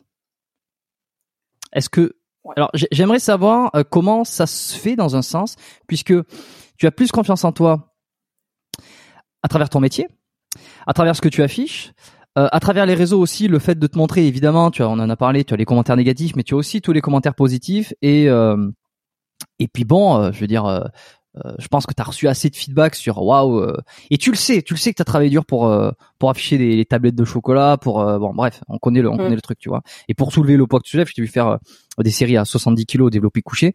Euh, je veux dire pour pour une fille, c'est enfin c'est c'est- il y en a, il y a, il y a que- très peu de très peu qui peuvent le faire. Donc euh, où c'est que le bas blesse? Comment ça se fait que tu ne que tu ne enfin c'est- pas où c'est que le Ouais, bas blesse je mais- vois, je vois ce que tu veux dire. euh, parce que je comprends qu'il y a un truc de confiance. Tu m'as dit, je suis pas encore, euh, j'ai pas toute la confiance en moi, mais pourtant, il y a quand même du chemin qui a été parcouru, tu vois. Donc, euh, et, et avec tous ces feedbacks, cette, cette validation que tu peux recevoir, où est le Mais c'est un gros travail que je fais sur moi-même là depuis depuis deux ans. C'est que j'apprends à je vais pas dire à m'aimer, tu vois, mais à être contente de. je suis quelqu'un d'extrêmement perfectionniste et en fait, euh, je suis jamais satisfaite de moi. Même si tu vois, euh, là, j'ai fait mes séries à même 77.5, j'avais fait euh, dans ah ouais, bench.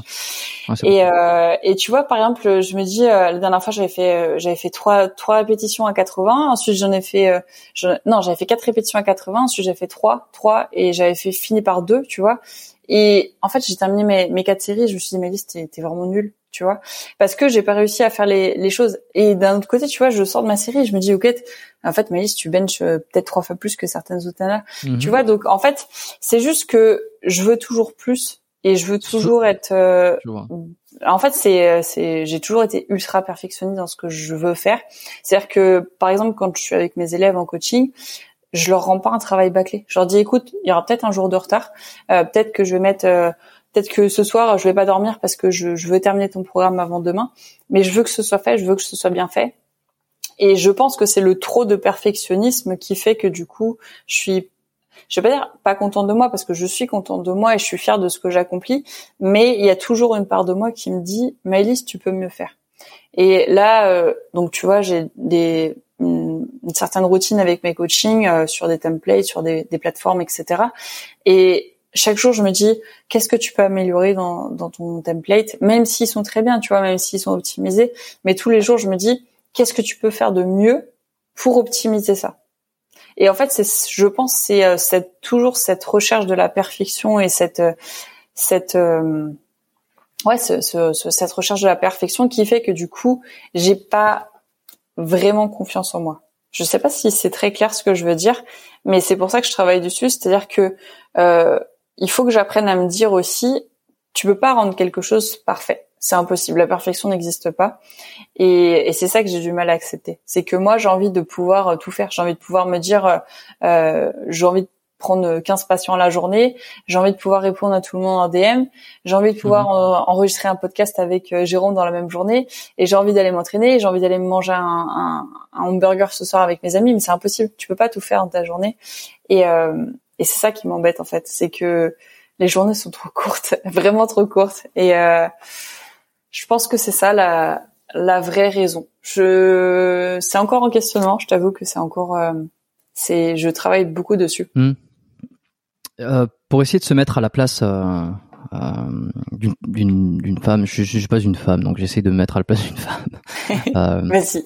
Prenez voir un petit peu que, plus non non parce que parce que le, le parce que le la, la, musculation tout ça c'est bon pour la santé d'une manière générale mais des fois tu vois il manque la discipline il manque le petit truc il manque le, la, la, motivation profonde ou j'en sais rien ou le, la structure pour y arriver ça c'est aussi le rôle des personnes comme toi qui coachent qui font des programmes euh, mais mais une femme qui voudrait, quelqu'un qui voudrait commencer, qui voudrait améliorer son physique, qui voudrait se sentir mieux dans sa peau, soit perdre du poids, soit euh, soit galber ses cuisses. Bon, c'est comme ça qu'on dit, ou galber ses, ses fessiers, avoir avoir le, en gros le, le boule de Jennifer Lopez, euh, même si peuvent, certaines peuvent toujours s'accrocher.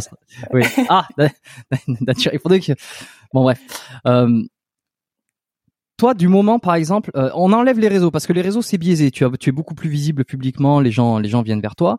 Mais est-ce que euh, tu, tu, te sens Alors, c'est pas tant le mot attirante, mais lorsque tu sors, euh, on enlève Covid, les clubs sont fermés. Je sais pas si tu allé en club ou quoi que ce soit, mais quand tu sors en, en, soirée, quand tu sors dans la journée, quand tu es avec des amis, quand tu es dans un bar ou quoi, est-ce que tu sens le fait que d'avoir un physique musclé pour une femme attire plus les regards, mais pas dans le sens qu'est-ce que c'est que ça, mais dans le sens où tu sens que tu as un pouvoir d'attraction qui est plus important qu'auparavant.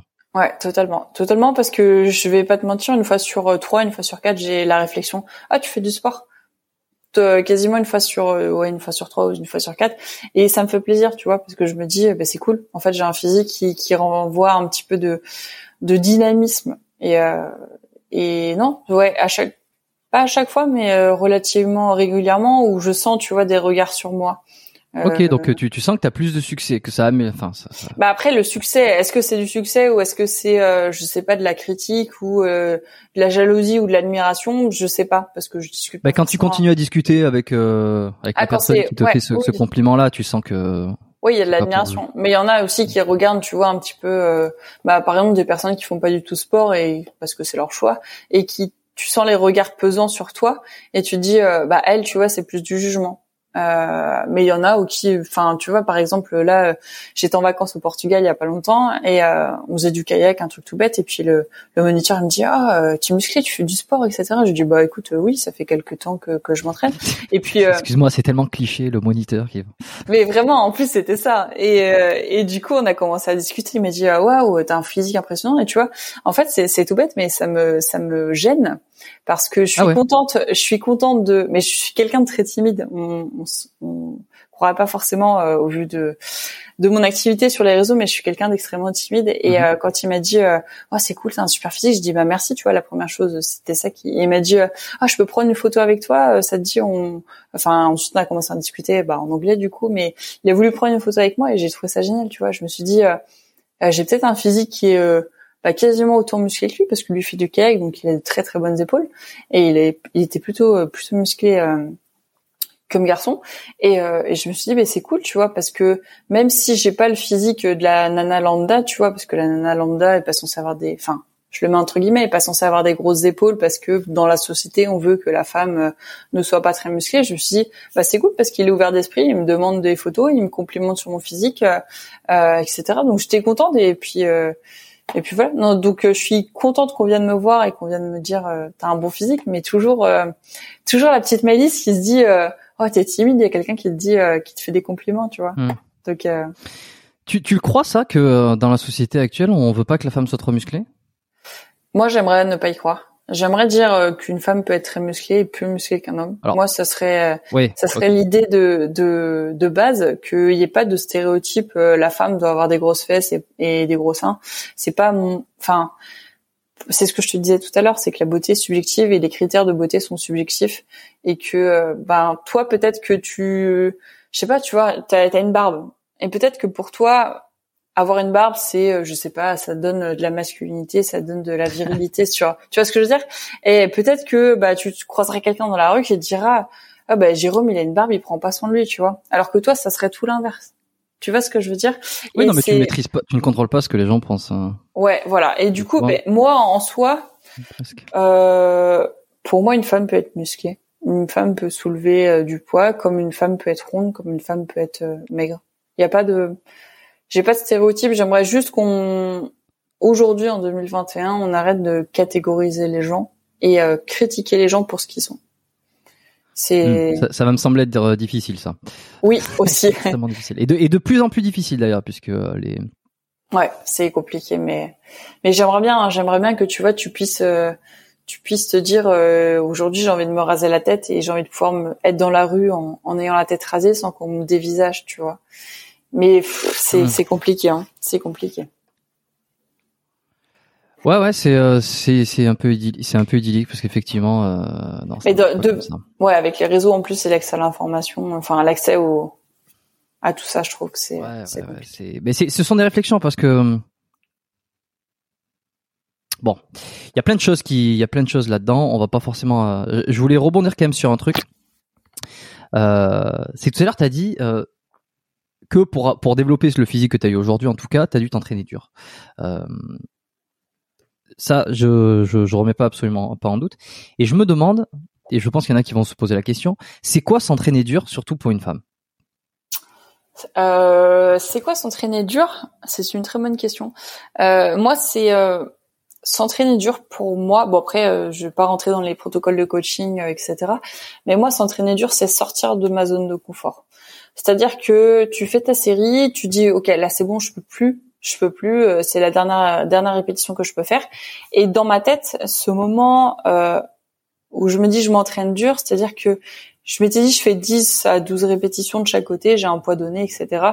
Et je sens que je peux aller encore plus loin. Et c'est de se dire j'ai été plus loin que ce que j'avais prévu. Et en fait, c'est ce dépassement de soi et se dire j'ai été plus loin que ce que j'avais prévu. Je me suis dépasser sur cette série-là mmh. ou sur cette répétition-là qui fait que je m'entraîne plus dur. Au début, euh, bah, il y, a, y, a, plein de méthodes de, de coaching sur euh, sur euh, ça peut être de la force ou de l'hypertrophie. Enfin, il y a plein de choses comme ça. Moi, c'est vraiment juste essayer de se dire, il faut que je fasse mieux que la semaine passée et il faut que je sorte de ma zone de confort. Donc, euh, tu me croises dans la salle, honnêtement, les gens qui me connaissent vraiment, euh, je discute pas dans la salle de sport. Je viens là pour m'entraîner, faire mon travail et puis repartir. Et, euh, et vraiment, je suis consciencieuse dans ce que je fais et je me dis, ok, tu termines ta séance et puis tu es fier de toi, tu es sorti de ta zone de confort, tu, tu pousses lourd et tu essaies de faire mieux que la semaine passée. Et, euh, et c'est ça qui m'a permis au final de, je pense, de bien progresser sur sur pas mal de choses. Est-ce que tu cycles tes entraînements? Euh, je cycle mes entraînements en fonction de mes blessures. Parce que du coup euh, je me blesse souvent en genou euh, bah, avec mes luxations. Même si c'est moins présent euh, ça m'arrive encore assez, je vais pas dire régulièrement mais de temps en temps. Et du coup au final bah, qui dit luxation dit appréhension sur une à deux semaines. L'œdème qui met du temps à se résorber. Donc donc pour ça que je suis aussi plus forte sur le haut du corps parce que le, le bas du corps cycle beaucoup enfin est cyclé par mes blessures donc je fais beaucoup de force, mais euh, mais il y a encore beaucoup d'appréhension sur pas mal d'exercices au niveau du bas du corps. Mais par exemple, j'imagine que toi, avec cette euh, ce souci, tous les déplacements qui vont être euh, qui vont amener de la rotation au niveau du genou, tu, tu vas oublier de suite. Des, des sports comme le basket, comme euh, Impossible. Euh, où il y a beaucoup de reprises d'appui et beaucoup de, mm. de pivots, voilà, de pivots. Ouais. Ça, toi, tu, tu peux pas faire quoi. Ah non, bah dès, dès que j'étais petite, de toute façon, parce que ça arrivait vers l'âge de 6-7 ans à peu près, quelque chose comme ça, tous les médecins et puis les, les chirurgiens qui, qui me qui me suivaient aussi m'ont dit euh, Maïs, euh, toi c'est vélo et natation, c'est tout ce que tu peux faire. Ouais, sport dans l'axe, flexion extension en étant restant le plus droit, sans contrainte latérale. Exactement. Et t'as pas été opéré alors? Si, euh, j'ai été opéré, mais parce que du coup, au final, j'ai beaucoup d'arthrose. C'était une simple arthroscopie pour le moment, mais euh, bah, tous les ans, ils me proposent l'ostéotomie. Donc, pour ceux qui connaissent pas, en gros, c'est euh, mettre des prothèses au niveau des des genoux pour euh, réaxer la rotule. Ils veulent casser. Euh, bah toi tu connais la TTA, ils veulent casser la TTA et la remettre en, en médiane. Donc en gros casser une partie de l'os ou alors faire des prothèses totales de hanche parce que du coup ça frotte beaucoup, ça fait de l'arthrose et il y a des petits bouts qui se mettent dans mon genou. Et donc euh, mm. ça me permettrait et de plus avoir d'appréhension sur beaucoup de mouvements et aussi bah, de, de limiter la progression de l'arthrose. Et pourquoi tu le ferais pas ça? Euh, Pourquoi je le ferais pas? Parce que euh, bah c'est euh, les coordonnées sont les plus mal chaussées, c'est-à-dire que je me dis euh, là mon corps est encore fonctionnel, ça va, tu peux attendre ma liste et puis mm. qui dit ostéotomie dit aussi arrêt du sport pendant un bon bout de temps. Euh, avec de grosses cicatrices sur les genoux. Et en fait, je me dis, euh, tu peux pas te plaindre actuellement de, de ce que t'as parce que bah, t'es en bonne santé globalement. T'as juste des, enfin, le sport que je fais là actuellement est bien. Euh, je suis pas basketteuse professionnelle, je suis pas euh, euh handballeuse professionnelle, donc j'ai pas une nécessité. Et tant que pour moi c'est pas une nécessité, je vais pas le faire. Euh, là, je vis très bien, tu vois. Bon, ça m'embête de temps en temps de faire des luxations, euh, des, des contusions osseuses, des machins. C'est, c'est embêtant, mais je me dis c'est pas très grave. Et, euh, et tant que pour moi c'est pas grave, euh, je je ferai pas la démarche de. Donc à chaque fois je me dis il faudrait parce que du coup d'ici dix ans peut-être que ce sera encore pire que maintenant. Mais en fait ça m'embête d'arrêter le sport parce que pour moi le sport c'est vraiment mmh. vital. Et, si euh, s'ils te le font, c'est les deux en même temps? C'est-à-dire que tu vas être obligé de te trimballer avec euh, en chaise roulante? Je sais pas du tout. Euh, je sais pas du tout parce que les deux ils sont au même, les deux sont au même stade. Il y en a un qui a plus d'arthrose, mais euh, mais les deux sont au même stade, donc faudrait faire les deux de toute façon. Et sinon, ça veut dire un fauteuil roulant. Et, moi, je me vois pas du tout en fauteuil roulant. Je horrible. Euh, et puis pas d'appui pendant un certain temps, beaucoup de rééducation, etc. Donc c'est pas simple. Hein. C'est des c'est un choix qui est très personnel et et euh, peut-être que si j'étais pas dans le sport, je l'aurais déjà fait parce que le sport m'a permis aussi de limiter les luxations. Quand j'étais petite, honnêtement, c'était toutes les semaines. Euh, toutes les semaines, je me faisais des luxations, c'était droite gauche, droite gauche à chaque fois. Là, euh, ça doit être tous les euh, tous les cinq mois à peu près, tous les cinq six mois. Ok. Donc euh, c'est quand même. Ouais, non et puis même fauteuil roulant en cabinet. ah bah je peux pas. Une, il te faut une bonne assurance prévention ou je, ou je, ne sais quoi là si tu, si tu ouais, peux pas puis, perdre les assurances en tant que profession libérale, euh, on va pas se mentir, c'est pas c'est pas terrible. Quand j'étais en France, non, quand j'étais en France, j'étais chez AXA. fait de la tu leur fais de la pub, c'est ça. S'ils veulent sponsoriser ce, podcast. Parce que tu as fait tes études où, toi, du coup? Bordeaux. Bordeaux, ok. Ouais, COS Bordeaux. À l'époque, c'était le COS. Après, euh, bah, ça a changé de nom. Okay. Ils ont été rachetés une fois, mais euh, c'était le COS à l'époque. D'accord. Okay. Collège oh, Oui, il y a une grosse grosse réforme il n'y a pas longtemps, là, 2016, sur euh, toutes les écoles. en France euh, 2016, ouais, euh, bah, j'étais sorti moi déjà 2016. Ouais, ouais. Ah, juste après alors. Il y a beaucoup d'écoles qui ont fermé. Euh, non, sinon j'étais pas sorti, j'étais, c'était, c'était à la fin, je crois. C'était la fin où euh, effectivement, euh, d'ailleurs il y avait une, une, école concurrente qui était à Bordeaux aussi qui avait dû fermer, qui a ensuite a réouvert, mais parce que au moment où elle a dû fermer, c'est parce qu'elle respectait pas les. Il y avait quelques trucs ouais. dont elle avait pas les les, les trucs, enfin les les critères. Les, les critères, voilà. alors sur ses genoux, qu'est-ce qui t'a fait, qu'est-ce qui a fait que tu fais beaucoup moins de luxation finalement? Est-ce que c'est d'abord renforcer les, renforcer les quadriceps, les ischio-jambiers, les fessiers? Est-ce que tu as un petit feedback personnel sur ça? Ouais, c'est totalement ça parce que je savais que le kiné m'avait dit il faut que tu muscles tes quadriceps et ça avant même que je connaisse l'anatomie parce qu'il m'avait dit les quadriceps c'est ce qui te permet de maintenir tes rotules. Donc tant que tu n'auras pas des quadriceps qui sont musclés, bah tu feras des luxations à répétition. Donc en fait, j'avais commencé aussi la salle de sport pour ça, pour me dire euh, le kiné ça fonctionne, mais ça me ça me gave, euh, je vais entre guillemets d'aller chez le kiné toutes les semaines pour qu'il me fasse quelque chose que je mm. peux faire par moi-même.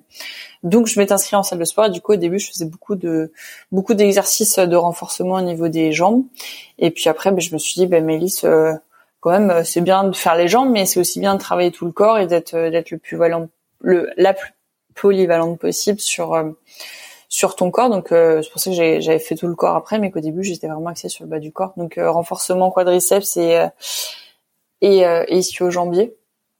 Et, euh, et au final, ça a très très bien fonctionné puisque comme je te le disais, je suis passée de ouais une luxation par semaine à une à deux luxations par an. Donc oui, tout ça est beaucoup mieux maintenu, c'est beaucoup plus solide. Donc, ouais, mais après du c'était, coup, c'était l'éducation externe, excuse-moi. Euh, oui, sur la rotule. Externe. Ouais, toujours toujours et j'ai eu la chance et là je touche encore du bois c'est qu'elles sont toujours revenues. C'était des pas des luxations totales. C'est des luxations qui qui vont très loin. Ouais c'est ça. Donc euh, elles se remettaient toutes seules et puis euh, bah il y a juste que je tourne dans les pommes à chaque fois quoi. donc euh, c'est marrant ça. Pour quelle raison? C'est ça ça fait mal ou euh, c'est la, la peur je pense que non je pense que c'est mon corps qui qui de par une peut-être une trop grande douleur ou peut-être une un gros stress fait que je tombe dans les pommes. En fait, j'ai toujours cette sensation où je fais l'effort, euh, qu'importe l'effort que ce soit, je sens que ça se dérobe.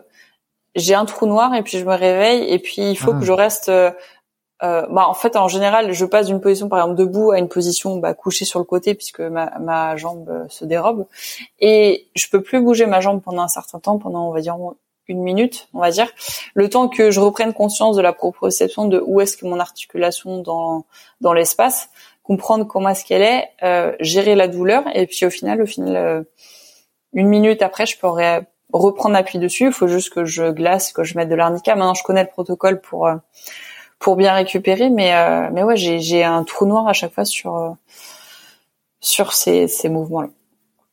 Est-ce que tu as eu d'autres blessures pendant le sport ou euh, d'autres d'autres d'autres blessures graves euh, non. Honnêtement c'est que j'ai vraiment eu que des luxations ouais c'est ça. J'ai jamais le fait que tu fasses autre. T'as vu ouais bah ouais j'ai eu fracture fracture non plus. Non plus. Euh, le fait que euh, donc la rotule qui parte surtout à l'extérieur, enfin qui se fasse une, une, luxation externe, et tu m'as dit le, donc la tête tibiale euh, est un peu désaxée, c'est ça, et pas vraiment axée par rapport au fémur, et c'est la raison pour laquelle. Bah en fait, Ouais, c'est ça, parce que du coup, comme ma rotule, elle a tendance à beaucoup partir vers l'extérieur, en déplaçant euh, donc la tubérosité tibiale antérieure, le, la petite bosse que vous avez devant le que tu as devant le, le genou, en la remettant un petit peu vers l'intérieur, euh, bah, ça permettrait de réaxer la rotule plus vers l'intérieur et du coup éviter qu'elle se déporte trop vers l'extérieur. Parce qu'en fait, euh, toi tu connais un petit peu l'anatomie, mais du coup la crête mousse en dessous que j'ai en dessous, enfin qui est censée être en dessous de la rotule, j'en ai pas. C'est tout plat en fait. Donc euh, c'est pour ça qu'elle. Euh, pourquoi? C'est quoi malformation. Ouais, ah c'est ça. Malformation, du coup au final, bah elle tient pas et dès que j'arrive à 40, ouais 20, je sais plus combien est-ce que c'est, 20, 20 degrés, je dirais, de flexion de genou, euh, bah c'est là où ça tient pas et c'est là où ça peut sortir et glisser sur le condyle euh, du, du fémur. Donc il y a une, je sais qu'il y a un, un angle qui m'est très défavorisant sur pas mal de mouvements. Ok, ah bah t'as appris à bien connaître euh, tout ça quoi. Et puis les, les, études aussi, je pense que ça t'a aidé. Euh, quand quand t'étais sur l'anatomie du genou, t'as dû être très focus euh, à ce moment-là. Ouais, ouais, c'est passionnant, très très passionnant parce que du coup j'ai compris aussi des choses qui qui m'ont permis de. D'arriver. Ouais, c'est ça exactement. Bon après l'explication du trou noir après mes luxations, je l'ai pas, mais. si quelqu'un veut donner la, la réponse euh, en commentaire, hein, c'est ça. Euh, renforcer le, le chef euh, interne, ça c'est quelque chose que tu as pensé aussi ou et que tu as peut-être essayé? Est-ce que ça a marché, pas marché, tu sais, pour essayer de tirer un peu vers le vers l'intérieur? Je sais pas. C'est très théorique. Hein, après, euh, si en pratique, je sais pas si ça fonctionne. C'est difficile euh, d'isoler un chef musculaire quand c'est quel, quand c'est par exemple le quadriceps, quand c'est ischio ou, ou, fessier, tu vois, c'est plus facile.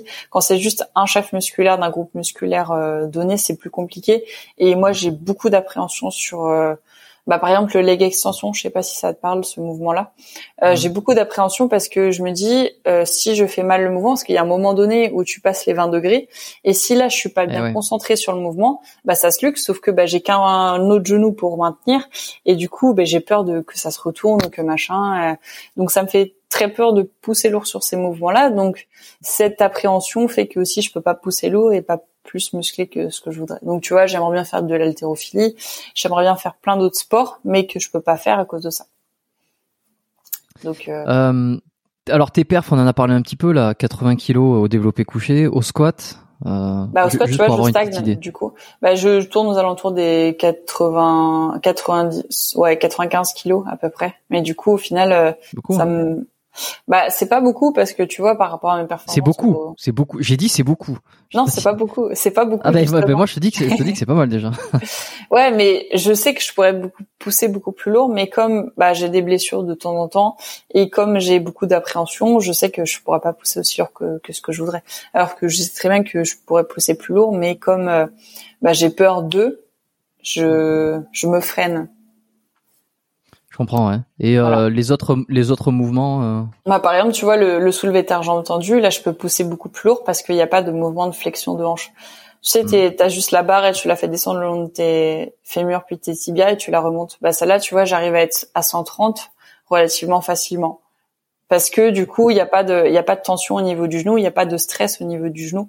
Donc ça ça me fait pas peur. Le hip thrust pareil, j'arrive à mettre beaucoup plus lourd que du squat, mais le squat, il y a la flexion de genou. Du coup dans ma tête, même si mes genoux sont dans l'axe, je me dis Malice, il y a quand même un risque que tu te blesses. Et bah au bout d'un certain poids, tu te dis bon OK, c'est 90 kilos, mais t'imagines si tu as 140 kilos sous la barre, enfin si tu es sous la barre à 140 kilos ou plus, bah les conséquences seront pas du tout les mêmes. Donc c'est pour ça qu'il y a toujours cette appréhension et cette petite voix dans ma tête, même si j'en ai pas forcément conscience, il y a toujours cette cette petite voix qui te dit fais attention parce que là tu peux te blesser et si tu te blesses, bah là c'est vraiment pas drôle. tes, tes points forts, tes points faibles physiques, tu les connais bien? Euh, Bah point fort euh, les pecs, clairement, enfin tout ce qui est mouvement de poussée, pecs et épaules, euh, ça c'est mhm. vraiment mes mes points forts. Et points faibles c'est les quadriceps, sans hésiter mais parce que, parce que euh, voilà, parce que ça, pas, parce que tu t'es, enfin. Euh, ouais, je suis limité. Si, si, je suis limité. C'est, c'est, c'est le cas de le dire. Je suis limité parce qu'il y a l'appréhension et il y a la peur de. C'est, je, je m'en cache pas. Je m'en cache pas. Je sais que j'ai peur et. Voilà, ce que je veux dire, c'est que c'est ça qui te limite. C'est pas un point faible musculaire ou par exemple, c'est le muscle qui ne voudrait pas grossir malgré euh, tous les, les entraînements que tu fais parce que justement, tu ne peux pas lui faire tous les entraînements que tu devrais lui faire faire. Ouais, ouais, ça c'est exactement, exactement. Ok. Euh, bah, je, je, voulais savoir parce que attends, je m'étais noté ça là. Euh, juste pour revenir un peu sur l'ostéo, euh, je, je, me suis noté dans les petites footnotes là, sur le côté. je pense que tu peux pas les voir. Il y a que moi non, je les vois pas. Euh, tu m'as parlé d'un compte Instagram que tu voulais faire sur euh, des certaines euh, citations ou des, des ce que tu avais dit des patients ça, qui était assez marrant. Est-ce que est-ce que tu as un best of là, un truc pour me faire rire? Un best of. Bah j'ai fait mon mémoire sur je me rappellerai toujours de, de cette anecdote là. J'ai fait mon mémoire sur l'étude posturale en post-opératoire pour les patients opérés d'un hallux valgus et, euh, mm. Et du coup, ben, plusieurs fois, j'ai fait, une étude expérimentale, donc j'avais des patients et je leur ai demandé un petit peu quel était leur type de chirurgie, etc. Et honnêtement, j'ai eu deux, trois fois euh, les, patients qui m'ont dit qu'ils avaient été opérés d'un anux valgus. Et, euh, et du coup, ça m'a fait rire plusieurs fois, mais j'ai, j'ai eu pas mal de, de, ouais, de petites pépites comme ça. Qu'est-ce que, qu'est-ce que j'ai d'autre à te raconter? Je sais plus. Euh, ah, je sais plus. J'avais tout noté, mais ça m'est sorti de la tête. Mais il y a des patients parfois. Euh, ah oui, ma sœur, elle me sort toujours, et ça, ça va te faire rire aussi. Euh, T'as la hernie inguinale. donc qui est le terme classique. Et ma sœur, toujours, elle me sort, elle écoute ce, ce podcast, elle va me détruire la hernie linguinale. Et je lui dis, à chaque fois, elle bug sur le mot, elle me regarde, elle me dit, je sais plus si c'est ça, et ça me fait rire à chaque fois. Il y a un L de trop. Euh. Ouais. Et toi, c'est quoi les, les, les meilleures pépites de passion que tu as eues? Euh, ben, je t'avoue que récemment, j'en ai pas beaucoup. Euh, j'en ai même très peu, ou en tout cas, je m'en souviens pas. Euh, celle que je crois que j'avais raconté, euh, c'était sur le podcast avec Paul Mathieu. Euh, lui m'en avait donné une. Euh, c'est quoi Je vais pas le dire. Pour ceux qui l'ont pas écouté, allez écouter l'épisode avec Paul Mathieu. Il donne un exemple assez marrant de, de truc qu'il a eu. je crois que j'en avais raconté une qui était le fracture du périnée au lieu de péroné. Ah, je l'ai eu celle-là aussi. Elle était pas mal. t'es, t'es, t'es obligé, t'es obligé de te visualiser la violence que doit être une fracture du périnée. Ouais, c'est ça. Au moment où elle te sort ça et, et, après tu ah putain. Et tu dis je peux pas je peux pas rigoler c'est impossible. et ouais, bah, j'avais. Tu sais tu sais je, ouais après ça dépend le niveau de de confort que tu peux avoir avec euh, avec ton patient parce que parce que je pense que j'aurais un truc comme ça aujourd'hui avec quelqu'un avec qui je m'entends bien enfin que je m'entends bien tu vois que qui est pas trop mm. timide, pas trop bonjour. Je pense que je rigole, je m'en empêche pas. Ouais. Parce que forcément c'est marrant. Et, et, le fait de se retenir, ça serait tellement douloureux, c'est de serrer les dents, parce qu'après t'écoutes plus pendant les, les, les 30 prochaines secondes quand ah, tu te racontes oui, truc, tu n'écoutes plus, t'arrives plus à te concentrer. Donc je pense que rigoler un tout petit peu et dire euh, non, non, c'est pas Périnée, c'est Péroné. C'est ça. Périnée, c'est pas là. Voilà, c'est bon, tu l'as Ok, c'est bon. on va passer à la suite. Ouais, c'est génial. Ouais, les patients, c'est, c'est drôle, mais c'est pas de leur faute, tu vois. Mais c'est, ça me fait mourir de rire quand tu connais bien l'anatomie et que sur des petits mots comme ça, il y a, ouais, un petit malentendu. Euh. Bah, ça donne de, ça donne du peps à la consultation, comme on dit. comment ça se passe une consultation chez toi Si on vient de voir. Euh Comment euh, est-ce que tu poses beaucoup de questions? Est-ce que euh, tu euh, comment t'es cool, t'es relax, t'es, t'es sérieuse Comment tu te présentes Je suis euh, déjà moi je mets de la musique dans mes consultations. J'ai toujours un fond musical parce que je me concentre beaucoup sur la musique quand je pratique. Je fais beaucoup de tissulaire hein. malgré ce qu'on pourrait penser, je fais quand même beaucoup de tissulaire. Euh, donc je me focalise beaucoup sur la musique. Après je suis j'ai une patientèle qui est très jeune, donc je me focalise un petit peu moins sur ou même s'il faut toujours écarter les drapeaux rouges, etc. Euh, je pose beaucoup de questions, mais je reste beaucoup sur euh, sur l'aspect santé. Moi, je demande comment se passe le sommeil, comment se passe la digestion, est-ce qu'il y a des horaires particuliers au niveau du, du des réveils nocturnes, etc. Donc, je reste vraiment très ostéo, mais aussi fitness, tu vois, pour essayer de comprendre et d'allier les deux. Et euh, et ouais, honnêtement, mes anamnèses, elles sont terminées en 10 minutes. Et après, il y a beaucoup de j'essaie de beaucoup mettre à l'aise le patient parce que bah il y en a beaucoup qui sont pas du tout à l'aise euh, de se mettre en sous-vêtements. Genre quand je leur dis euh, tu termines l'analyse et tu leur dis bon maintenant vous passez en sous-vêtements et puis on va on va démarrer la consultation. Tu, les fais mettre à chaque fois en sous-vêtements? À chaque fois, ouais. Moi quand on me dit euh, je veux pas me mettre en sous-vêtements, je dis mais écoutez, euh, je prendrai toujours l'exemple d'un de mes professeurs qui m'a raconté une anecdote et c'est pourquoi je, je mets toujours les patients en sous-vêtements. Il m'a dit euh, une fois en consultation qu'il avait réussi, enfin au fur et à mesure de, de la consultation, il s'est dit la qualité de la peau est quand même bizarre. Et en fait il s'est souvenu que bah, une peau cartonnée c'est un cancer de la peau. Et il m'a dit ce jour-là j'ai sauvé un patient euh, en en lui diagnostiquant, enfin pas parce que tu peux, un ostéo peut pas diagnostiquer quelque, quelque chose, mais en lui disant, écoutez, là il y a quelque chose qui va pas sur votre peau, il faut que vous alliez voir le médecin. Et euh, c'était quelqu'un qui allait pas du tout voir le médecin, qui prenait bah, entre guillemets pas soin de sa santé et qui du coup euh, allait juste voir l'ostéo parce que à l'occasion, il avait mal au dos. Et là, en fait, il lui a sauvé la vie en regardant hmm. son sa qualité de peau et en lui disant, écoutez, là, il y a quelque chose qui va pas, allez voir votre médecin. Et du coup, je me suis dit, il faut absolument que je déshabille mon patient pour voir un petit peu la qualité de sa peau, pour voir quel, comment est-ce qu'il prend soin de lui aussi, parce que c'est tout bête, mais euh, mais quelqu'un qui euh, qui va avoir de grosses contusions, qui va avoir une peau qui va être très blanche ou des des bleus ou euh, ou beaucoup de verrues, beaucoup de champignons, tu vois, tu vas comprendre beaucoup de choses aussi sur son état, euh, sur sa enfin sur son histoire tout simplement. Et moi je trouve que en fait juste de par la peau, tu sais tellement de choses sur le corps humain que que moi, je, quand on me dit, euh, écoutez, euh, j'ai pas envie de me mettre en sous-vêtements, je dis, je comprends totalement parce que c'est, justifié. T'as pas envie de te mettre en sous-vêtements, t'as peut-être pas les sous-vêtements que t'as envie ou euh, t'as peut-être pas ton, ton sont fétiche. Mais je dis, je suis pas là pour vous juger. Moi, les patients, j'en vois tous les jours à, à poil.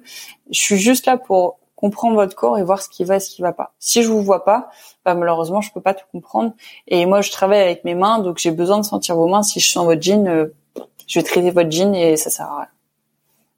Hmm. Donc en fait, en, en, leur expliquant que euh, je suis pas là pour les juger, que je vois des gens en sous-vêtements tous les jours, euh, ils comprennent beaucoup les choses. Et au final, il y a des gens qui, euh, en me disant, euh, bah, par exemple, c'est de plus en plus, je sais pas pour toi, mais euh, bah écoutez, j'ai pas de soutien-gorge aujourd'hui. Je dis bah écoutez, moi ça me gêne pas. Si vous êtes à l'aise vous sans soutien-gorge, moi ça me pose pas de souci. Je suis là pour vous traiter, je suis pas là pour regarder vos seins et juger euh, le pourquoi du comment. Je suis simplement là pour essayer que vous alliez mieux et et, et ouais faire que que vous alliez bien quoi. Je suis pas là pour dire euh, oh là là elle a des petits seins ou oh là là elle a des petites fesses. Tu vois, je, je, suis là juste pour traiter le patient et et faire qu'il aille mieux, pas pour lui dire euh, euh j'aime pas ta culotte quoi. Hmm. ça, pourrait être, ça, pourrait être, ça pourrait être marrant, c'est une femme sous-vêtements. Oh, j'aime pas votre culotte, madame. Sortez de mon cabinet. Elle est pas ouf, celle-là. non, mais je fais des, je fais pas mal de petites blagues, par contre, sur les chaussettes, parce qu'en général, les patients, ils arrivent avec des chaussettes, euh, trouées ou à l'envers, ou des pariers. ouais. C'est ça. Donc, euh, non, je fais pas mal de petites blagues pour mettre à l'aise le patient, mais, euh, mais j'essaie justement de les remettre en confiance, euh, parce qu'il y en a beaucoup, et je, je, trouve de plus en plus qui ont peur de se mettre en sous-vêtements et peur du jugement des autres. Mmh. Tu me disais patienter le jeune, euh, patienter le fitness aussi beaucoup. Est-ce que tes réseaux te ramènent Tu m'as dit que tu avais euh, pas mal de jeunes dans ton cabinet. Oui. Ah oui, euh, oui. Est-ce que c'est c'est une patientèle due au fitness? Est-ce que le fait d'avoir euh, un réseau, euh, est-ce que est-ce que ça te ramène des gens au cabinet, d'avoir ton compte Instagram comme ça ou d'être visible sur les réseaux?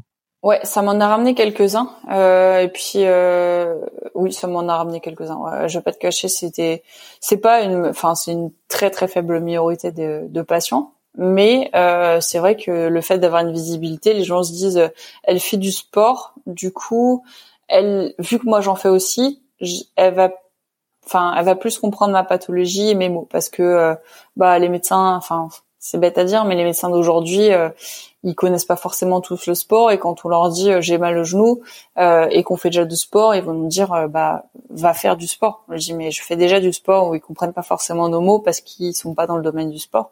Et comme mmh. moi j'ai travaillé avec des sportifs que ce soit en études d'ostéo sur de différents événements ou de par ma pratique, de par mes, mes formations, j'ai compris beaucoup de choses et ça m'a permis et ça me permet aujourd'hui de de prendre en charge de manière plus globale euh, les patients sportifs. C'est quoi ta vision euh, de l'ostéo? C'est quoi ta pratique? Euh, Tu m'as parlé un peu tissulaire, un peu de, de, structurel. Est-ce que tu es spirituel aussi? Est-ce que je me moque pas hein, je, je, rigole nerveusement. comment comment tu vois ouais comment tu vois ta pratique? Comment je vois ma pratique? Je vois ma pratique. Alors je, je, suis très très trust sur tout ce qui est rachis donc dorsal et, et thoracique, enfin dorsal et, et lombaire. Euh, après, tu vois, au niveau du bassin, je trouve que le trust, par exemple, c'est trop traumatisant. J'ai, j'ai une approche qui est, euh, on va dire, au-dessus des épaules, je suis très tissulaire. Euh, beaucoup de biodynamisme au niveau du crâne. J'ai beaucoup de très bons résultats au niveau du, du crâne. crânien alors. Beaucoup, beaucoup de crânien. Ok, on va quitter, on va arrêter ce podcast de suite. tu fais pas de crânien, c'est vrai? Non, Pas souvent, pas souvent. Non, non, mais je plaisante, je plaisante parce que je, fais exprès des fois pour rigoler de de, de, de, faire un clivage entre entre le crânien, le truc, mais en réalité, euh, c'est pour rire. Euh, ça m'arrive pas souvent, et c'est euh, c'est surtout, euh, enfin, c'est vraiment autour de ces zéros, quoi. D'accord, pas du tout sur les l'intérieur de la boîte je je sens pas les choses, ça me fait chier, ça me y a trop trop de choses et peut-être peut-être que je me suis euh, trop aussi euh, auto convaincu que ça me faisait chier euh, et alors je j'aime pas et j'y vais j'y vais rarement parce que ça me, parce que j'aime pas. Ouais, ouais, bah oui, mais faut faut faire une pratique. Si t'as des bons résultats euh, au, autour, enfin, il y a un, un, exemple qui est tout bête. J'avais un prof à l'école qui faisait uniquement du crânien. Mais quand je te dis uniquement du, du c'est-à-dire qu'il traitait la cheville à partir du crâne.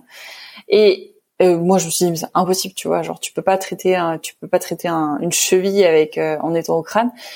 Et si, il a de très très bons résultats et les patients reviennent quasiment jamais parce qu'ils sont toujours satisfaits de lui ou quand ils reviennent c'est pour d'autres mots. Donc mmh. je me suis dit si bah par exemple tu vois j'aime pas euh, qu'est-ce que j'aime pas trop enfin il y a des trucs que j'aime pas trop travailler en ostéo et du coup comme tu les travailles moins tu les aimes moins et donc tu les pratiques pas et du coup tu es moins bon dans cette technique là et moi il y a des trucs je sais que que je j'aime pas travailler. Du coup je préfère travailler différemment.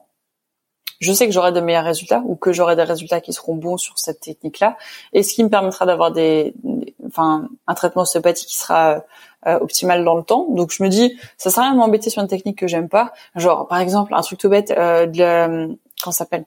Oh, j'ai oublié le nom. Tu vois, je sais même plus. T'as le tissulaire et t'as le euh, ah oui les techniques respiratoires. Ça, euh, ça vous parle mhm. pas forcément. Ça, c'est un truc, ça me parle absolument pas. Les techniques respiratoires.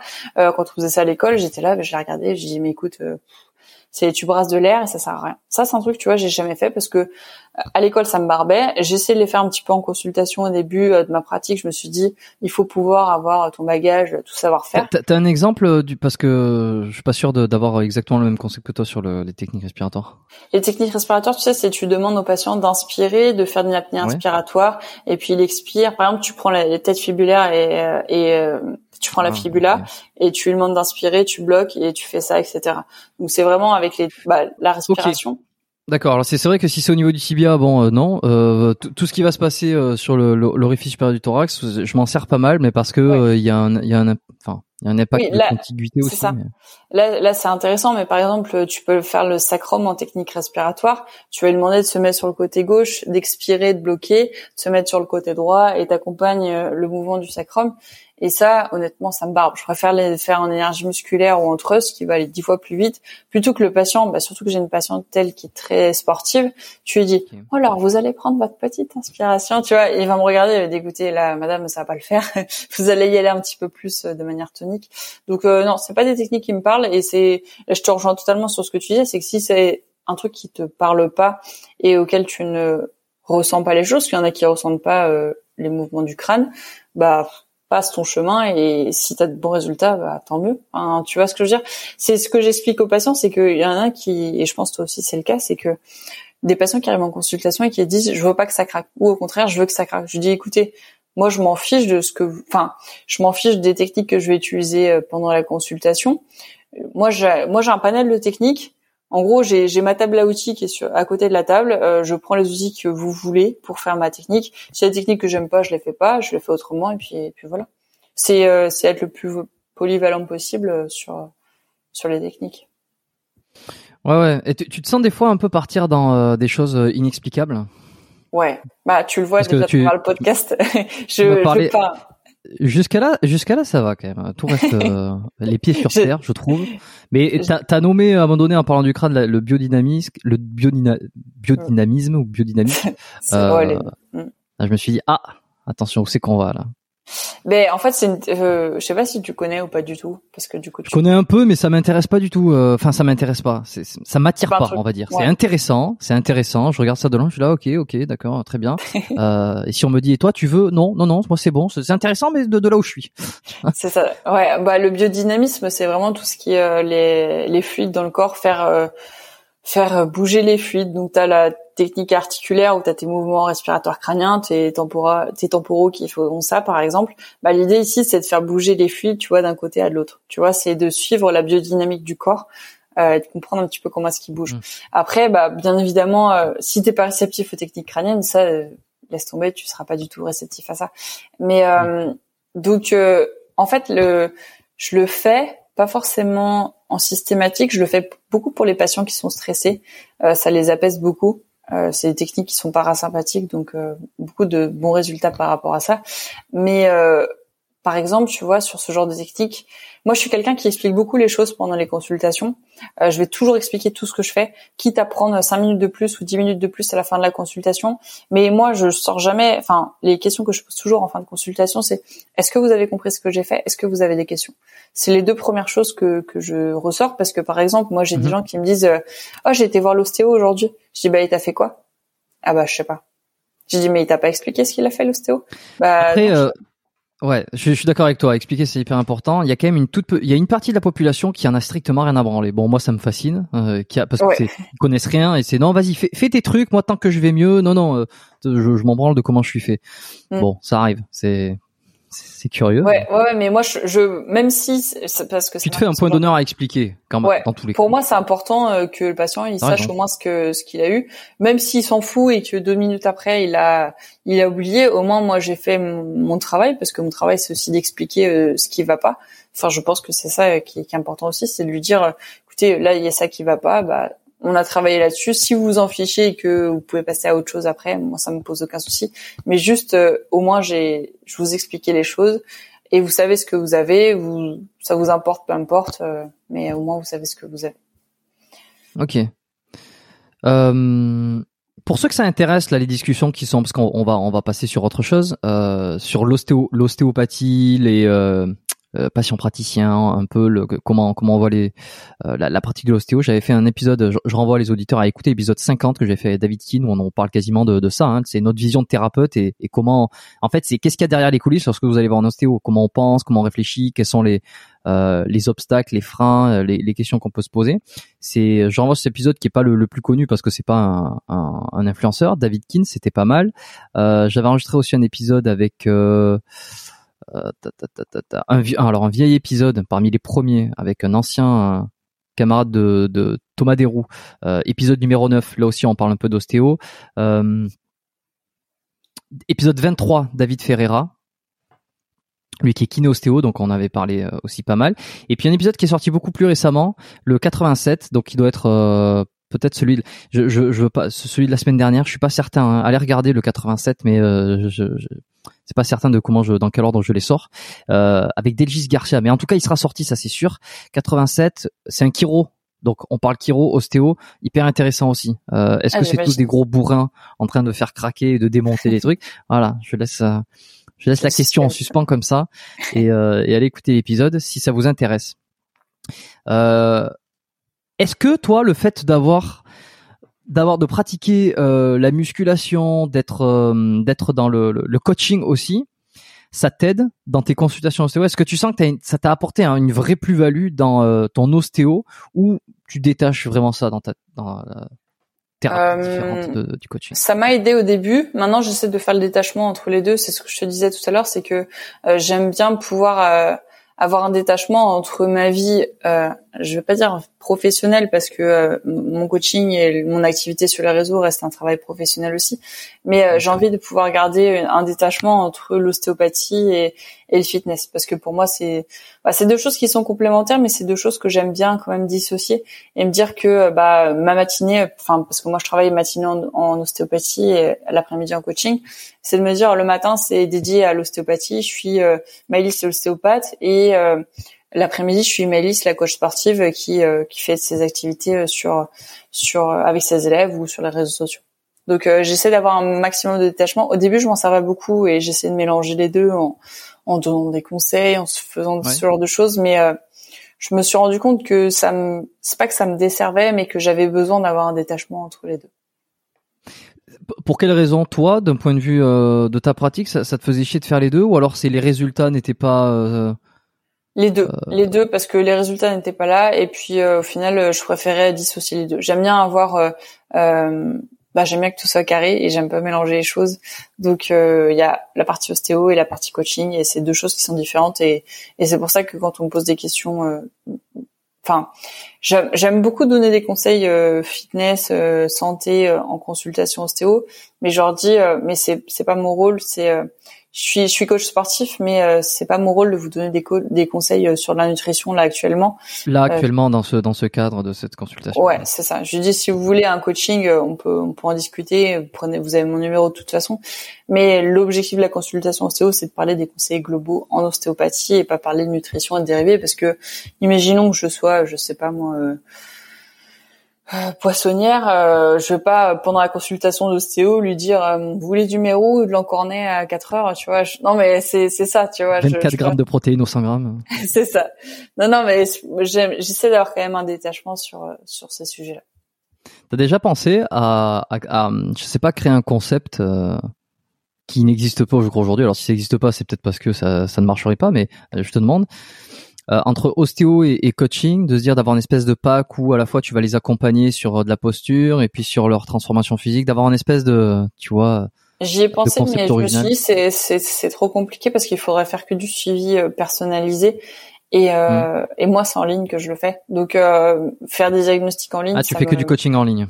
Ouais, c'est ça. Alors que si euh, si je faisais du coaching personnalisé en one to one, là, je suis d'accord avec toi, ça pourrait être intéressant. Mais après, euh, enfin, c'est ce que je faisais dans dès que je suis sortie de l'école. En fait, j'ai intégré une salle de sport et euh, je faisais beaucoup de bilans sportifs, mais juste des bilans, sans traitement, d'accord? Parce que en fait, dans le dans le contrat que j'avais avec la salle de sport, euh, j'avais, je louais le local un petit peu moins cher, donc je pouvais avoir les patients que je voulais, mais en contrepartie des bilans un petit peu moins chers. Les clients du coup de la salle de sport euh, avaient un bilan sportif, euh, c'était une fois par trimestre ou quelque chose comme ça. Et moi, en fait, ce que je leur posais simplement comme question, c'était euh, comment est-ce que vous allez? Je faisais un bilan des articulations, de, de, tout ça, de la posture, et je leur disais ce qui allait ou ce qui allait pas. Et en fait, ce qui m'embête, c'était de la frustration en me disant, euh, bah, je sais ce qui va pas. Et du coup, je leur dis, bah maintenant, si vous voulez aller mieux, vous faut payer, tu vois. Et, et c'est juste le. Non, mais c'est vraiment ça. Non, mais oui, oui, bah, c'est ça, c'est la façon dont tu le dis qui me fait rire, mais euh, c'est. Ouais, et du coup, au final, c'était des patients en réathlétisation qui n'étaient pas forcément euh, vraiment dans le monde du fitness, qui n'avaient pas forcément en plus les moyens. Donc, euh, je savais que c'était du temps que je perdais à faire de, la consultation juste en posturologie. Et, euh, et du coup, au final, bah, ça m'a, je ne veux pas dire dégoûté de la posturologie, mais un petit peu dans le sens où maintenant faire des analyses posturales bah j'en ai un peu ras le bol enfin même je pense aussi toi que je, je me trompe peut-être mais moi quand je marche dans la rue et que je vois des gens marcher en face de moi je les analyse déjà toujours. Parce que j'ai mon regard d'ostéo qui me dit euh, hmm. ah tu vois il y a le moyen fessier là qui va pas ou euh, t'as un ballon des bras qui est pas euh, harmonieux de chaque côté du coup j'ai déjà euh, au quotidien cette cette analyse posturale. Donc je me dis si en plus je dois rajouter une analyse posturale dans dans ma routine ostéo, sachant que j'ai déjà mes tests euh, en ostéo, mais que je dois faire un truc en plus du coaching et du coup mélanger les deux, je me dis je vais pas m'en sortir et, et je préfère justement avoir un, détachement euh, par rapport à ça. D'accord. Est-ce que tu as des projets euh, à venir sur sur tout ça, le coaching, l'ostéo Est-ce qu'il y a des trucs qui vont bientôt voir le jour? Ouais, du coup l'ostéo, donc là je faisais un petit peu enfin principalement le matin et un petit peu l'après-midi. Donc là, normalement, j'ai trouvé quelqu'un pour me remplacer l'après-midi, donc pour faire euh, une assistante tout simplement pour m'aider sur euh, sur les après-midi. Donc ça, ça va être déjà cool. Ça va me permettre de me délester un petit peu du, du temps parce que si je fais les allers-retours au cabinet, bon, faut arriver avant le patient, faut préparer la salle, faut nettoyer, etc. Donc ça me prenait beaucoup de temps. Et euh, donc ça en ostéo, j'aimerais bien refaire des formations un petit peu sur tout ce qui est viscéral, notamment Racine du mésentère, toi ça doit te parler, mais euh, peut-être que les autres ça leur parle pas. Mais euh, hmm. voilà, faire d'autres formations en ostéo, ça c'est l'objectif. Et euh, en coaching, des nouveaux projets, ouais, normalement un qui va sortir en, en septembre du coup. Si j'arrive à me à le terminer d'ici là, parce que le temps passe à une vitesse folle. ouais, projet là et puis bah, du coup continuer à développer est-ce que est-ce qu'on a le droit à un indice un indice euh, ouais. en avant-première un mot programmation Neurolinguistique. je dis ça, c'est le premier truc qui me vient, mais programmation. Voilà, c'est le seul indice que je donnerais. Donc euh, ouais, normalement en septembre, ça serait bien que, que j'arrive à le sortir parce que c'était l'objectif. Mais euh. je, je, devrais sortir ce, cet épisode fin à la fin à la fin du mois d'août. Euh, probablement donc euh, ça sera imminent et en plus ça te ça te met dans les Exactement. dans le jus pour euh, pour assurer la sortie du truc. Bon, on va terminer avec quelques petites questions rapides, euh, les dernières pour finir. Euh, alors, comment tu t'entraînes? Je t'ai un petit peu posé la question tout à l'heure, quand même, qui était, euh, enfin, non, tu un peu de force, etc. Mais comment on n'est pas revenu là-dessus et c'est pour ça que je veux savoir comment tu t'organises ces entraînements dans la semaine? Est-ce que tu splits? Est-ce que tu, tu, tu réfléchis à l'avance aux exercices? Est-ce que tu vas à l'instinct? J'ai, bah je me suis entraînée pendant très très longtemps en upper lower, donc haut du corps, bas du corps, euh, pendant un bon bout de temps. Euh, là, avec euh, le confinement et le fait de bah, ouverture de salle de sport, fermeture de salle de sport, etc. Ça a été très compliqué de retrouver une routine bien précise sur mes entraînements. Donc là, ça fait ça fait ouais bah un an et demi que c'est un peu plus compliqué de trouver une, une routine fixe au niveau des entraînements parce que bah, du coup quand tu t'arrêtes euh, forcément reprendre ton cycle c'est un peu plus compliqué.